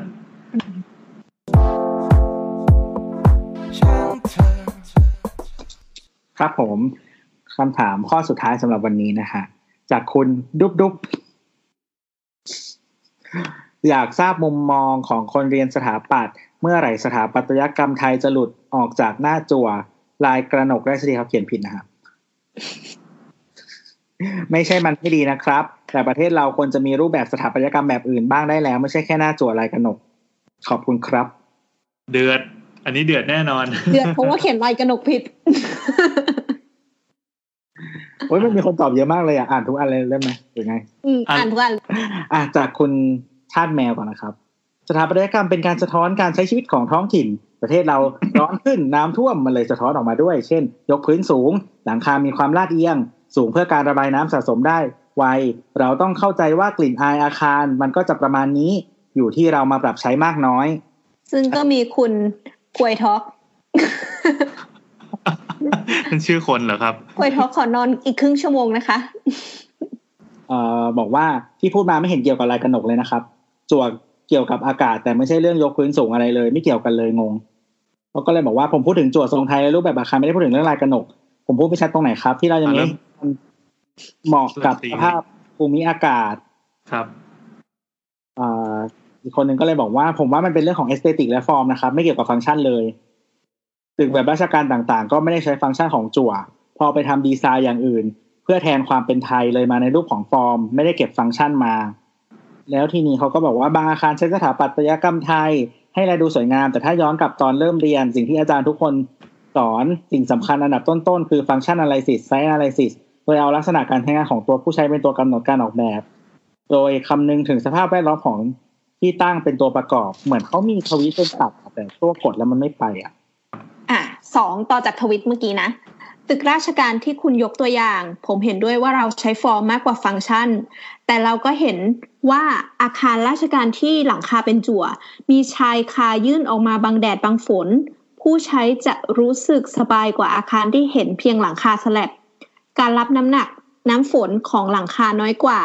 ความร้อนเข้าอาคารน้อยกว่า การถ่ายเทอาคารดีกว่า แล้วก็ตัดที่สามผมยังเชื่อตามที่เคยเรียนมาถึงพื้นฐานการออกแบบสิ่งต่างๆ รอบตัว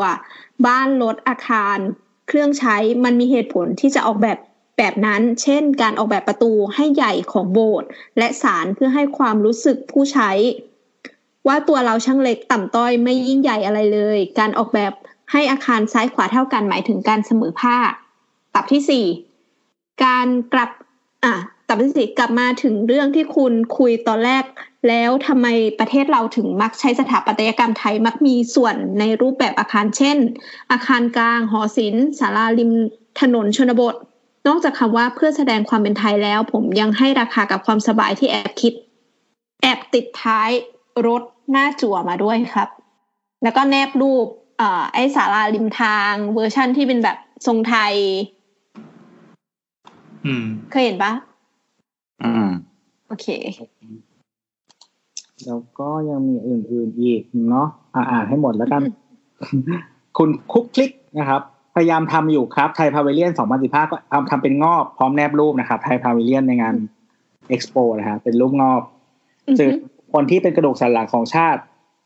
อ่า แล้วก็ question mark นะฮะเอาจริง ๆ มันก็ต้องแก้วิธีคิดสังคมความไทยอยู่ในวัดวัง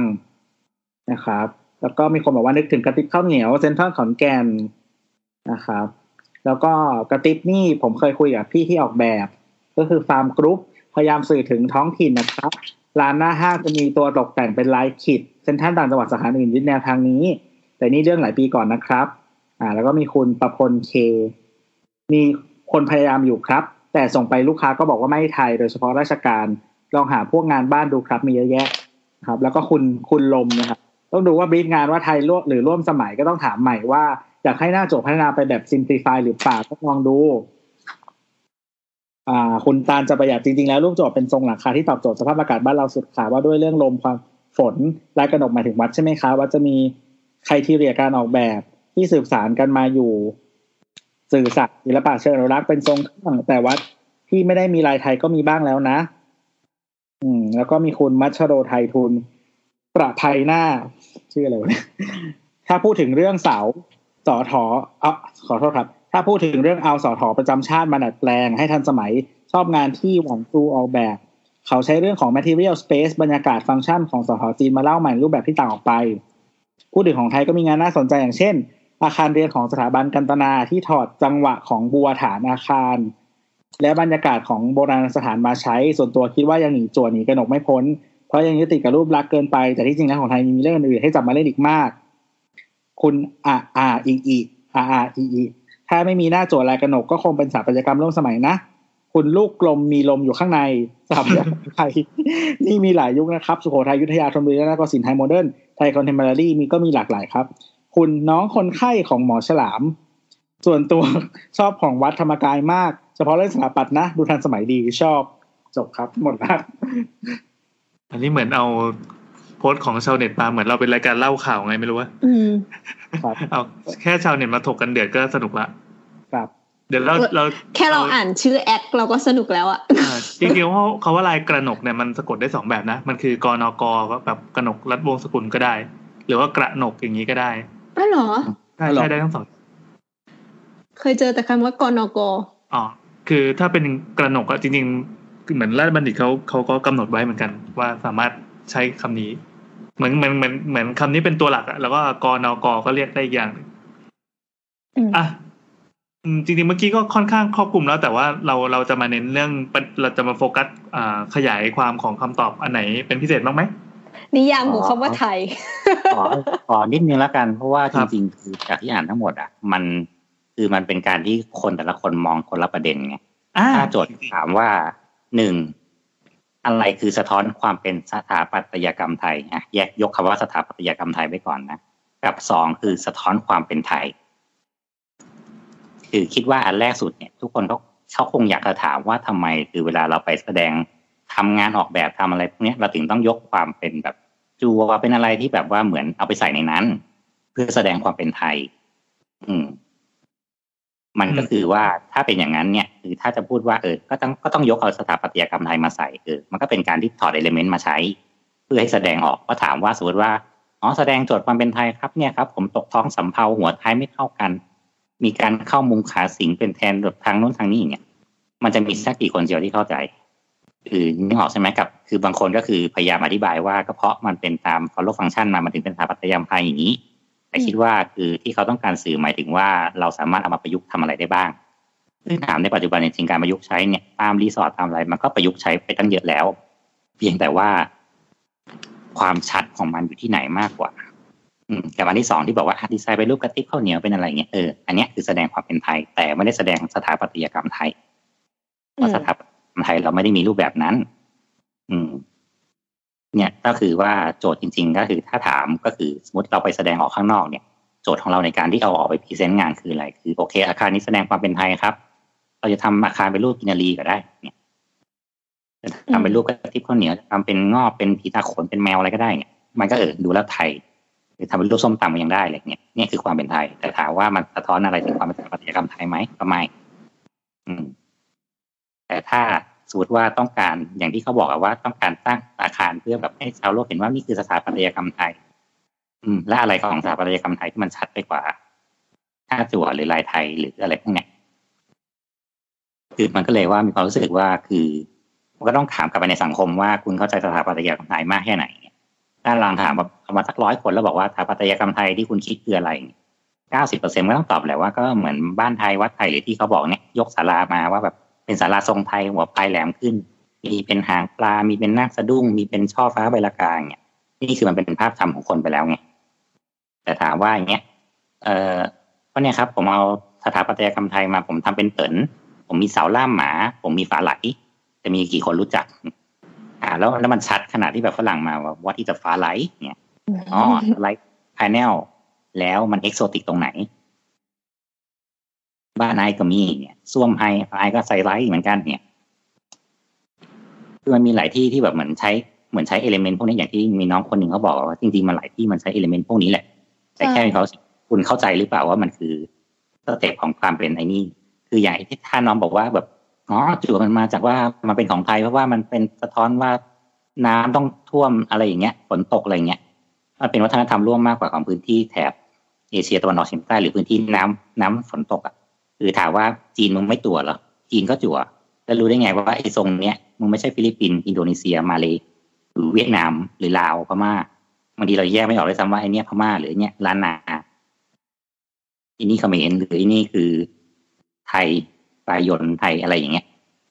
นี่ออกใช่ไหมอืมมันก็จะถูกเพิ่มเอลิเมนต์ที่เป็นลักษณะของไทยอย่างลายกระหนกหรืออะไรเข้าไป เพื่อเพื่อที่จะบอกว่าจั่วนี้คือจั่วไทย ใช่ เพราะฉะนั้นคืออะถ้าเป็นอืมพม่ามันจะต้องมีหยักอย่างนี้ แต่ไทยมันจะเป็นหยักอย่างนู้น ขาแบบนี้เราไม่ใช้ อันนี้เป็นขาอินเดีย นี่เป็นขาเขมร ขาไทยเป็นแบบนี้ เราสอบบนเขาสอบล่างอะไรเงี้ย เนี่ยคือจริงๆความจุกจิกจุกจิกพวกนี้มันมีแต่ถามว่า คือพอเราไปเห็นแบบไอ้เหี้ยจั่วละเนี่ยอืมมันเป็นแต่เพราะว่าอืมอะมันก็เป็นโจทย์ยากเหมือนกันนะกับการที่บอกว่าทำทำจั่วยังไงให้ดูเป็นไทย ไม่ดูเป็นจีน ไม่ดูเป็นลาว ไม่ดูเป็นเวียดนาม ไม่ดูเป็น มาเลอินโดฟิลิปปินส์หรือแม้แต่แบบ หรือจะบอกว่าแบบต้องทำประตูใหญ่ครับ เพื่อแสดงสะท้อนอะไรเงี้ยอียิปต์มันก็ทำอ่า จริงโรมมันก็ทำเนี่ยพาเทนอนก็เป็นจั่วไหมล่ะก็จั่วนี่แล้วจั่วพาเทนอนกับจั่วไทยเหมือนกันไหมล่ะไม่เหมือน หรือเกเบิลที่แบบว่าเราบอกมีเกเบิลมีทรงเหมือนปั้นหยาอย่างเงี้ยปั้นหยาแบบไทยก็ไปเอามาจากมาเลยไปจากทางใต้มาเหมือนกัน แล้วทำยังไงให้ให้ปั้นหยาเรากับปั้นหยาอินโดไม่เหมือนกัน หรือแม้แต่ตัวของทางทางเหนือเนี่ยอย่างของล้านนาอย่างอาเรือนเรือนดำของอาจารย์ถวัลย์ก็ได้อย่างเงี้ยมันก็เป็นส่วนของไทยยวนไทยอะไรที่เป็นแบบไทยโบราณอะมันก็เป็นแหลมที่แบบแหลมสูงอย่างเงี้ยแต่มันก็จะไปคล้ายกับของที่มัลดีฟส์ของพวกของอินโด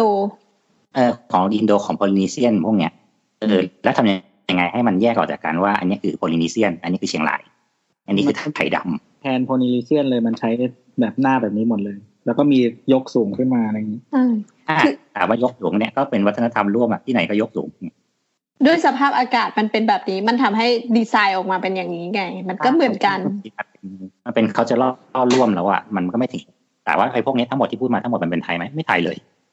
บังกลาเทศก็ใช้อินเดียก็ใช้นู่นนะไปจนถึงอะแอฟริกาก็ใช้เนี่ยแต่ถามว่าคือการเอลิเมนต์ยังไงจริง ๆ ให้เรารู้สึกอะถามว่าและในสัมผัสของคนไทยจริงๆอะ เรารู้จักมันมากน้อยแค่ไหนมากกว่า สุดท้ายไอ้ที่เราจะรู้จักง่ายที่สุดก็คืออะก็หน้าจั่วเนี่ย มีหน้ากระดุมมีหัวตึ๊บจับจับเนี่ยไทยอืมถามว่ามันจะมันจะแตกไปได้มากกว่านี้ไหมคือ เราก็ต้องตอบกลับมาว่า แล้วถ้าเราทำที่มันแบบเอาอันอื่นมาใช้อะแล้วคุณจะรู้สึกไหมว่ามันเป็นไทยใช่หรือคุณก็ไม่เข้าใจภาษาสถาปัตย์ตัวนี้อยู่ดีว่าอ๋อไอ้ตรงนี้มันคือการเอาเรือนตรงกลางมาเนาะมันเป็นการมีชานมีเติ๋นมีเสาล่ามหมามีเสานวลมีอะไรอย่างเงี้ย อ๋อไม่รู้สึก หรือแม้แต่อะสถาเอาง่ายๆเนี่ยทางขึ้นลงรถไฟฟ้าหลังคาไปเข้าใจคอนเซ็ปต์มันไหมเพราะว่าที่เขาชอบถามว่าแล้วทำไมมึงไม่ทำเป็นผืนเดียวกันให้ฝนมันตกมาใส่กูทำไมเนี่ยพอตรงจตุจักรใช่ไหมทุกสถานที่ที่อะทุกสถานีจะต้องแบบเว้าขึ้นเว้าตกเว้าขึ้นเว้าลงเนี่ย อันนี้เขาบอกว่าคอนเซ็ปต์ของการออกแบบก็คือ จริง ๆ งานของเอเชียทั้งหมด เราไม่มีการแบบปิดทั้งหมด เราจะมีแบบว่าว่าแวมๆให้เหมือนฝนเข้าน้ำไหลหรืออะไรพวกเนี้ย เป็นเรื่องปกติ เพราะฉะนั้นเขาก็จะเอา element ในการที่ว่าเหมือนทอนลงมาว่าเหมือนเป็นใบไม้เป็นอะไรค่อยๆร่วงลงมาเพื่อซ้อนทับซ้อนทับกันแล้วมันก็จะซ้อนกันไม่สนิทเพราะว่าบ้านเราก็คือฝนสาดฝนอะไรเป็นเรื่องปกติอยู่แล้วเนี่ยเนี่ยเขาก็มีคอนเซ็ปต์อย่างเงี้ยถามว่าเราเข้าใจไหมล่ะก็ไม่เข้าใจ มันก็เปียกกูอยู่ดีไงผมไม่ชอบเออแต่ถามเนี่ยพอมันมีที่มาที่ไปอย่างเงี้ยแล้วถามเราเข้าใจไหมล่ะว่ามันคือความเป็นไทยความเป็นเอเชียนความเป็นอะไรอย่างเงี้ยก็ไม่ มันไม่ชัดไงอืม มันก็ต้อง ย้อนกลับไปอีกแล้วว่ามันความชัดของสถาปัตยกรรมจริงๆอะมันอยู่ตรงไหน หรือความเป็นไทยจริงมันอยู่ตรงไหนกระติบข้าวเหนียวเงี้ยอะลาวไม่มีกระติบข้าวเหนียวหรออืมอืมอืมงอบอ้าวเวียดนามบอกว่าอีให้กูใช้มาก่อนมึงอีกงอบอืมอ้าวเงินเงี้ยหยวนหรือเปล่า เป็นหยวนไม่มีเป็นมอนหรือเปล่าเนี่ยอืมเอามาใช้เป็นงอบไหนครับ งอบงอบมอน งอบพม่างอบลาว งอบเวียดนาม งอบไทย มันไม่เหมือนกันนะความสูงความแหลมความอะไรเนี่ยเนี่ยนี่คือดีเทลที่ว่าเหมือนทำยังไงให้สุดท้ายคือที่คุณบอกว่ามันสื่อง่ายๆมันออกมาแล้วบอกเอออย่างเงี้ยไทยอะไรอย่างเงี้ยพม่าชัดไหมชัดมากอะขอขยายนิดนึงคือ ขอย้อนกลับไปที่คำถามนะฝากคำถามมาอีกทีหนึ่งคือ อยากทราบมุมมองของคนเรียนสถาปัตย์เมื่อไหร่สถาปัตยกรรมไทยจะหลุดออกจากหน้าตัวหน้าจั่วลายกระหนกได้สักทีครับ ไม่ใช่มันไม่ดีนะครับ แต่ประเทศเราควรจะมีรูปแบบสถาปัตย์แบบอื่นได้แล้ว ไม่ใช่แค่หน้าจั่วลายกระหนกคำถามเขาแบ่งเป็นสอง part part แรกคือ อยากทราบมุมมองของคนเรียนสถาปัตย์ซึ่งตัวไม่เกี่ยวตัวไม่ต้องตอบตัวหุบปากไป แล้วก็คือพอพอมาเข้าถึงคำถามปั๊บเมื่อไหร่สถาปัตย์ไทยจะหลุดออกจากหน้าจั่วลายกระหนกได้สักทีครับ อันนี้คือคำถาม อ่าอืมมันหแต่ลุดทีเนี้ยมันหลุดเขาก็แล้วแทรกไงความเห็นความเห็นครึ่งหลังก็คือ ไม่ใช่มันไม่ดีนะครับ แต่ประเทศเราควรจะ มีแต่ได้มากกว่าหรืนี้ออ่าอย่างอื่นได้แล้ว ซึ่งอันนี้ก็เป็นเป็นความเห็นของเขาเราก็ยกไว้ว่าเออโอเค ถ้าคุณอยากให้แบบนี้ก็ก็ก็แล้วแต่เรื่องนึงอะไรเงี้ย แต่คุณรุปๆยังยังยังยังอ่าสนใจเรื่องที่ว่าเมื่อไหร่สถาปัตย์ไทยจะหลุดออกจากจุดนี้ได้สักที ซึ่งอ่ามันก็มีหลายคนแหละที่ตอบว่าอ่าจริงๆมันก็มันก็ ไอ้คำถามเนี้ยมันมันพาไปสู่การแบ่งยุคสมัยของสถาปัตย์ได้ว่า คุณจะทำเป็นสถาปัตย์ไทยแบบประเพณี หรือจะทำเป็นแบบสถาปัตยกรรมไทยร่วมสมัย ถ้าประเพณีก็แปลว่าเขาจะแช่แข็งแบบนี้ไว้ ก็จะอืม freeze ไว้ แล้วแต่ว่าจะเป็นประเพณีสไตล์ไหนก็มีหลายสไตล์ให้เลือกแบบโอ้เยอะแยะมากมายจะเป็นเวอร์ชันชาวบ้านจะเป็นเวอร์ชันวัดวัง จะเป็นเวอร์ชันอ่าใช้เพื่อฟังก์ชันอะไรต่างๆ มันก็จะมีแบบยุคสมัยให้ศึกษา แต่ทีนี้ถ้าเป็นแบบอ่าร่วมสมัยร่วมสมัยก็คือ เอาที่มัน เอาเอาเอาความรุงรังหรือว่าความอดีตที่มันตกรุ่นไปแล้วอะตัดออกไปแล้วก็มาใช้ในชีวิตประจำวันทุกวันเนี้ยเราก็จะเห็นอยู่ทั่วไปเลย สิ่งรอบรอบตัวเราทุกวันเนี้ยแม้กระทั่งแม้กระทั่งบ้านที่เราอยู่ตอนเนี้ย มันก็คือถาปัดไทยแบบหนึ่งอืม ซึ่งผสมฝรั่งมาแล้ว จะผสมอะไรก็ได้แหละคือคือไทยมันก็เคยถูกผสมมาตั้งแต่เกิดอยู่แล้วอะอืมเกิดมาแม่งก็ถูกผสมอยู่แล้วดังนั้น ถ้าสมมุติว่าจะเอาแค่นิยามว่าถาปัดไทยมันคืออะไรอะมันก็แล้วแต่ว่าเราจะไปหยิบอะไรของมันมา หรือแม้แต่สมมุติว่าอ่าเขาถามคำถามวันที่สิบเจ็ดตุลาซึ่งเข้าใจว่าน่าจะเป็นประเด็นเรื่องพาวิเลียน ซึ่งซึ่งแบบออกไปทั่วโลกบางคนก็ชอบบางคนไม่ชอบอะไรอย่างนี้นะอันนี้ก็ต้องบอกว่าจุดประสงค์ของพาวิเลียนคืออะไรเขาอยากเอาไว้อวดแขกบ้านแขกเมืองต่างประเทศหรือเปล่า หรือว่าอืมจะมาสื่อสารกับใครเขาก็ต้องดูว่าทาร์เก็ตว่าเขามันมันมันมันเหมือนทุกอย่างอะ มันเหมือนเราเอ่อไปประกวดนางงาม แล้วก็ทำชุดประจำชาติไปโชว์ ชุดประจำชาติบางปีก็โอ้โหแบบกระหนกจ๋าเหลือเกินบางปีมาเป็นตุกตุกๆก็ดูว่าเราเราตีความเราตีโจทย์ยังไง แล้วก็โจทย์เนี้ยมันซึ่งมันอาจจะถูกก็ได้มันอาจจะผิดก็ได้ มันอาจจะทำแล้วเกิดหรือว่าทำแล้วดับก็ได้ก็แล้วแต่ มีหลายเรื่องมีมีมีมีแล้วแต่มุมมันมีร้อยมุมมาร้อยคนก็ร้อยความคิดอะไม่เอาจริง ๆ คือถ้าถามโจทย์กลับไปอีกว่านะแล้วความเป็นญี่ปุ่นที่ไม่ใช่เสาโทริอิไม่ใช่หลังคากระเบื้องดินเผากับกล้วยเนี่ย ไม่ใช่การซ้อนๆเนี่ย มันคืออะไร ของเกาหลีที่ไม่ใช่สีแดงๆเสาซ้อนซ้อนกันบวกๆกัน มันคืออะไร ของจีนที่ไม่ใช่มีสิงห์มีนาคมีมังกระกรเบื้องอะไรเงี้ยเออมังกร และของเขาเนี่ยมันมีอย่างอื่นคืออะไรเนี่ยมันก็ตอบโจทย์แบบเดียวกัน คือพอเขาออกมาเป็นแบบเป็นอวกาศมาเลยแล้วก็มีความรู้สึกว่ามันก็ไม่จีนอะ แต่คือกูว่ากูต้องการสื่ออย่างเงี้ย ก็กูมีแนวคิดแบบ อ่า อ่า มันก็กลายเป็นว่าเราก็เกิดภาพจำว่าเอาไอ้เหี้ยนี่ของที่ไหนวะเอาไม่เห็นมันจีนเลย มันไม่เห็นญี่ปุ่นเลย มันไม่เห็นมีเสาแดงๆเลยอย่างเงี้ย มันก็น่าจะแบบเป็นเดียวกันหรือเปล่า อันอย่างของพี่โอนี่คือจุดประสงค์เรื่องการพรีเซนต์อ่าว่าเฮ้ยอันนี้คือของอ่าสถาปัตย์ไทยโว้ยเออตั้งใจจะโปรโปรโมทแบบนี้ หรือว่าแม้แต่จีนแม้แต่ญี่ปุ่นเอง แต่ทีนี้มันก็จะมีแต่ถ้าถามอ่า เพื่อเพื่อจะอธิบายคอนเซปต์ว่าประเทศเราหน้าตาเป็นอย่างนี้โว้ยจงเข้าใจและ getภายในหนึ่งวินาทีที่เห็น อ่าใช่ คืออย่างที่สองพอพอแอนพูดว่าคือพอมันเป็นจุดประสงค์อื่นพอมันเป็นคอนเทนต์ปั๊บเนี่ย คือมีความรู้สึกว่าพอมันเป็นโลกของคอนเทนต์ปั๊บทุกอย่างมันหน้าตาเหมือนกันหมดอะถามว่าเอางาน decon ของไทย decon บังกลาเทศ decon จีน decon ฝรั่งมารวมกันมันก็แทบแยกไม่ออกเพราะมันคือ decon มันคือการเอาฟอร์มมาบิดบิดเบี้ยวเบี้ยวอย่างแต่เนี้เขาบอกว่าก็เนี่ยแต่ว่างานสไตล์จีนจะเป็นอย่างนี้งานสไตล์ญี่ปุ่นจะเป็นอย่างนี้นะจะเป็นคอนกรีตทรงอะไรอย่างเงี้ยมันก็มันก็เหมือนเหมือนกันแล้วอะตอนเนี้ยมันก็คืออยู่ที่ว่าใครมีความเอาไปใช้ชัดเจนมากกว่ากัน มันคือการสร้างสร้างสถาปัตย์ตัวใหม่ใช่ อันนี้คือการสร้างสถาปัตย์ตัวใหม่แต่ว่า มันคือว่าตอนเนี้ยโลกมันขอบเขตมันไม่ชัดแล้วอะอืมทุกคนสมกันไปหมดแล้วอะถามว่าโบสถ์ทบโบสถ์แบบพันโดอย่างเงี้ยก็มาอยู่ในเมืองไทยอย่างเงี้ยอืมมันดูญี่ปุ่นไหมมันก็ไม่พอมาอยู่แบบเนี่ยฟาร์มโชคชัยมาอยู่อะไรเงี้ยมันก็ไม่แล้วอะมันก็เหมือนแบบอ่าก็ปืนปัวปืนเปลือยธรรมดาอย่างเงี้ยแต่มันก็มีภาษาของมันอยู่ ซึ่งมันก็อาจจะลึกเกินไปว่าคนดูออกหรือดูไม่ออกอ่าอ่าอ่าก็อย่างที่ว่ามันก็อยู่ที่การสื่อสารอีกว่าว่าจุดประสงค์ในการสร้างอะเรา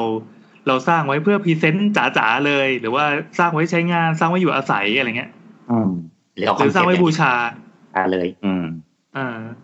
เพราะอย่างอะก็เนี่ยมันก็จะกลายเป็นของธรรมกายที่ว่ากูเอาคอนเซปต์อย่างเดียวกูไม่เอารูปทรงอะไรทั้งสิ้นเนี่ยอ่าอ่าอ่าก็มีในในใน reply หนึ่งก็มีคนบอกว่าชอบสไตล์นี้ ซึ่งก็เอาโอเคก็ก็เป็นความเห็นว่าชอบก็เนี่ยอืมมันก็มีคอนเซปต์อย่างเดียวกันก็คือมีเนี่ยมีชามตึ๊บๆตามคอนเซปต์โบราณแต่คือรูปทรงกู decon ไปหมดเลยอ่าแต่ว่า decon นี่คืออะไรครับไม่เข้าใจ decon ขอนิดนึง deconstruction คือการเหมือนแบบบิดฟอร์มดัดฟอร์มไม่ให้มันเหมือนเดิมอะครับคือมันเปลี่ยนแปลงให้มันเร็วมากขึ้นในการใช้งานให้มันดูแบบหวือหวาให้อ่าอ่ามันมันจะว่า deconstruction นะครับงาน decon ก็จะหวือหวาอ่า การทุบโครงสร้างรูปรูปแบบเดิมๆทิ้งไปนะครับครับ น้ำมีอะไรเสริมไหมมาเมย์เอ้าเลยวะหิว ตัวละตัวละอ่าเขาเขาบอกว่าไม่ให้คนที่เรียนเอ้ยไม่ได้เรียนสถาปัตย์มา แต่แต่ต้องมันมีมันต้องมีมุมมองของยูเซอร์ด้วยไงอ่ามาครับมาครับเราจะพูดเรื่องการสื่อสารนิดนึงอ่าก็อ่านี่ไงแอนพูดประมาณว่า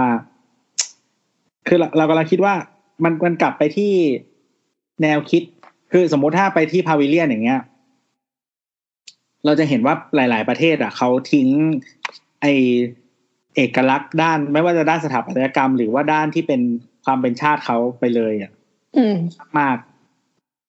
บางที่ที่แบบที่เราบอกว่าอวกาศนู่นนี่นั่นอะไรอย่างเงี้ย ซึ่งเราเวลาเราเดินไปบางทีเราก็ไม่รู้หรอกว่านี่คือประเทศอะไรวะ ถ้าไม่มีธงติดอยู่อะไรเงี้ยอ่าใช่ใช่ใช่ซึ่งมันดีแล้วมันไม่ดียังไง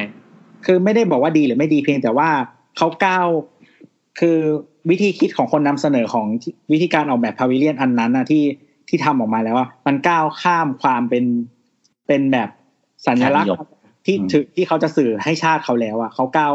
ผ่านแนวคิดนั้นไปแล้วแบบกูเลิกทำสัญลักษณ์ชาติกูแล้วอะเขาเล่าเรื่องอนาคตของเขาแล้ว เขาไปเล่าเรื่องอย่างอื่นแทนแล้วอืมซึ่งอ่าใช้เวลาเรื่องการซึมซับหรือว่าอะไรอย่างเงี้ย หรือว่าบางชาติก็ถ้าจำจำไม่ได้แล้วแต่มันมีบางประเทศที่มันไม่ได้เล่าเรื่องประเทศเขาอยู่แล้ว มันเขาเขาเล่าในฐานะพลเมืองโลกแล้วอะไรเงี้ยอืมเราอยากเล่าถึงพาวิเลียนเอ่อสเปนสเปนเป็นประเทศที่ค่อนข้างมี วัฒนธรรมที่ค่อนข้างสตรองก็คือแบบอะของเขาเป็นคริสเตียนเขามีอะไรที่แบบมีโบสถ์ที่พูดปุ๊บเรารู้เลย หรือว่า หรือว่าอะไรหลาย ๆ อย่าง ornament หลาย ๆ อย่างที่ของเขาค่อนข้างชัด แต่ว่าตั้งแต่ประมาณแบบประมาณปีเจ็ดศูนย์อะไรมา pavilion ของเขาเป็น modern หมดเลย คือมันไม่เคยเล่าถึง ornament แบบกระจกสีเอ่อ rose window หรืออะไรเลยเพราะอะไรคือเขาเล่า เรารู้สึกว่าเขาอยากจะเล่าสถาปัตย์รุ่นใหม่ของเขา แล้วประเทศเขาก็ยังเป็นประเทศที่เอ่อมีสถาปนิกเจ๋งๆเยอะ แล้วก็มีโรงเรียนเจ๋งๆเยอะด้วยคือเขาเรารู้ต้องสึกการว่าเหมือนตั้งความจำกัดความขึ้นมาใหม่ใช่ไหมว่านี่คือของยุคใหม่นี่คือของยุคเก่านี้หรือเปล่าใช่ใช่ใช่คือเรารู้สึกว่าเขาเขาไม่ได้แคร์อันเก่าเลยอะเขารู้สึกเหมือนว่า ฉันจะบอกโลกด้วยด้วยถ้อยคำใหม่ของฉันเองอะไรอย่างเงี้ยอืม ซึ่งซึ่งก็ดีก็ดี ก็ทำให้เกิดสร้างสรรค์สถาปนิกใหม่ๆ ขึ้นมาเรื่อยมันก็ต้องอาศัยเวลาเพื่อสร้างความชัดเจนของมันถูกไหมที่มันจะไม่ใช่แบบก็แค่เป็นอาคารยุคสมัยนี้ แต่แบบหน้าตาก็แบบไปทิศทางไหนก็ไม่รู้ที่หาหาสไตล์ที่จับไม่ได้ๆซึ่งซึ่งพอพูดถึงเวลามันก็ใช่เลย เพราะว่าตอนเนี้ยพอเราเห็นพาวิเลียนที่เป็นแบบแนวนิ่งๆ น้ำๆแบบเราพูดไม่ถูกอะพาวิเลียนที่มันแบบ เป็นเส้นขนาดขอบฟ้ามา เรารู้สึกว่านี่คือสเปนเลยโอ้เออ เรารู้สึกแบบนั้น ซึ่งก็แล้วแต่ว่าใครจะจะเลือกเล่าเรื่องยังไงแค่นั้นเออืงมคือเหมือนไอ้พาวิเลียนในงานเอ็กซ์โปอะ บางประเทศ คืออย่างไทยเราอะ เข้าใจว่ามีใช้ทั้งเรื่องสถาปัตย์หรือว่าเอลิเมนต์อื่นๆ ที่เป็นไทยแบบที่พี่โอบอกอะมามาเล่าก็มี อะไรอย่างเงี้ย แต่ว่า ส่วนใหญ่ประเทศฝรั่งอะมันจะไม่ค่อยใช้แบบนั้นแล้วอะมันเนี่ยมันจะเป็นแบบแนวคิดมากกว่าหรือว่าบางทีเป็นธีมอืมเป็นธีมประจำปีนั้น อย่างเช่นว่าแบบถ้าปีไหนเป็นเรื่องสิ่งแวดล้อมก็จะเอาอะไรที่มันเกี่ยวกับสิ่งแวดล้อม แต่ว่าที่เกิดในประเทศเขามาเล่า ซึ่งเวลาเดินผ่านเราก็ไม่รู้อยู่แล้วว่านี่คือประเทศอะไร อืมอืมเออแต่ว่ามันมันมันคือกลับไปที่แนวคิดตั้งแต่แรกเลยอะว่า ทุกอย่างอะทำทำทำทำไปทำไมอะไรเงี้ย อืม มันมันแล้วมันก็ถูกสื่อออกมาในในสิ่งที่เขาเล่าผ่านการผ่านการดีไซน์ก่อสร้างอะไรต่างๆ ที่ออกมาเป็นพาวิเลียนอืมแล้วก็อีกอย่างหนึ่งก็คือเรื่องเรื่องนิยามมั้งของคำว่าสถาปัตยกรรมไทยอะว่าคือหมายถึงว่าไอ้คำว่านิยามว่าสถาปัตย์ไทยมันคือแบบ คือมันต้องผ่าน evolution ไอ้จากที่ที่เรานับว่ามันคือ traditional ไทยที่มันถูกเก็บไว้แล้วก็ evo มาหรือว่าจริง ๆ แล้วแบบ มึงแค่เป็นคนไทยแล้วมึงสร้างงานสถาปัตย์แล้วก็เป็นสถาปัตย์ไทยแล้วหรือเปล่าอะอืม คุณนิยามด้วยอะไร เรื่องนี้ก็จริงๆมันเป็นเรื่องที่ที่คุยกันทีไรมันก็ประเด็นงอกเงยไปเรื่อยๆไม่จบอะอืมเหมือนกันเรื่องออื่นยู่ที่การ์ตูนความมันอืมครับการ์ตูนไทยขนมไทยอาหารไทยมวยไทยไม่งมีทุกอย่างแหละถามคนลาวคนลาวบอกมวยลาวอะไรแบบนั้น ครับ ก็ก็ถือว่าฟังหนุกๆแลกเปลี่ยนกัน พอให้ ดูเดือดเล่นแล้ว ถ้าเกิดว่ามีใครต้องการเสนออะไรหรือว่าอยากแบบมามาสวนหมัดเราก็ได้ยินดีสนุกสนานครับอืมขอบคุณคุณดุ๊บๆสำหรับคำถามที่ชวนชวนให้เกิดการทะเลาะถกเถียงแบบเนี้ยสนุกดี อืมอะหมดคำถาม ทุกอย่างเคลียร์สวรยอไปงามตีหนึ่งกว่าบ้าจริงโอ้ยหิวมากเลยอะฉลองช่องใหม่ น้ำตอนแรกน้ำบอกง่วง ตอนนี้น้ำบอกหิว คือพี่เดี๋ยวนี้น้ำนอนเร็วใช่ไหม การนอนเร็วมันทำให้เรากินน้อยลงคือน้ำไม่กินข้าวเย็นใช่ไหมลดน้ำหนักแล้วเรานอนเร็วพรุ่งนี้เช้าเราก็ตื่นกินได้ แต่เนี่ยนอนดึกแล้วก็หิวมากเลยก็นอนก็นอนอย่าไปกินนอนไม่ได้อะหิวระดับเนี้ยต้องกินกินน้ำไปโอเคอะเฮ้ยเราควรจะแยกย้ายกันเลยแล้วตอนนี้ตีหนึ่งสิบห้านาทีเออก็ก็โอเคนะครับ ขอบคุณที่ฟังมาถึงนี้จริงๆวันนี้นานๆพี่โอจะมาปรากฏตัวทีมามาทีก็ได้ตอบคำถามรัวๆเลยดี ใช้คุ้มอืมแล้ว ตต่อนอนี้บข้ออสเดียวก็ระเบิดตัวเองไปแล้วเราควรจะเล่าเรื่องช่องใหม่นิดนึงก่อนปิดไหมอ่าได้ได้ได้เอาหน่อย ครับผมก็ อ่า เดี๋ยวก่อนนะ ถ้าถ้าคุณฟังอยู่ตอนนี้มันก็คือสเราถานจะฟังถึงตรงนี้หรือเปล่า อะอ่ามันก็คือสถานที่ใหม่เนี่ยก็คือ ช่องสามโคกเรดิโอแต่ว่าทีเนี้ยมันจะไม่เหมือนกับตอนที่เราอยู่บ้านเก่า ครับ ที่เป็นที่เป็น Get Talk ก็คือถ้าใครใครฟังผ่านแอป ฟังพอดแคสต์อะไรต่างๆนะครับ หรือว่าเว็บฟังพอดแคสต์ว่าจะเป็น Apple Podcast Spotify หรือนู่นนี่นั่นอะไรเงี้ยก็คือ อันเดิมมันจะเป็นเราจะมีเขาเรียกว่าอะไร เวลาคุณ Subscribe Get Talk แล้วคุณก็จะเจอเราอืมอืม อืม แต่ว่าอันใหม่เนี้ยก็คือพอดีสาวสาวๆเป็นรายการแรกที่เราลง แต่ว่าก็คือเราจะมีทางเลือกให้คุณฟังได้ก็คือไม่ว่าคุณจะ subscribe แยกรายการที่อยู่ในช่องสามโคกเรดิโออะมันเราจะมี feed แยกกัน จะเลือกบางอันก็ได้ หรือคุณจะ subscribe อันที่รวมทุกอันที่อยู่ในสามโคกเลยก็ได้ ฟังทันไหมโอ้โหเรามีตัวเลือกให้ขนาดนี้เลยเหรอเนี่ย ไม่ได้อะไรยิ่งใหญ่ขนาดนั้นแค่บอกว่าเรามี feed แยกกับ feed รวมครับ อืมคุณจะฟังคุณจะเลือกฟังเสาเสาๆอย่างเดียวก็ได้ก็คือมา follow มา subscribe ตัวที่ชื่อว่า ตัวชื่อช่องว่าเสาเสาๆเออ หรือว่าจะไปเลือก subscribe ของ ช่องสามโคกเรดิโอก็ได้เผื่อมีรายการอื่น ๆ มาใหม่ ซึ่งรายการในสามโคกก็น่าจะมีใหม่มางอกเรื่อยครับผมๆครับก็ถ้าเสาเสาๆก็ search คำว่าเสาเสาๆได้เลยภาษาไทย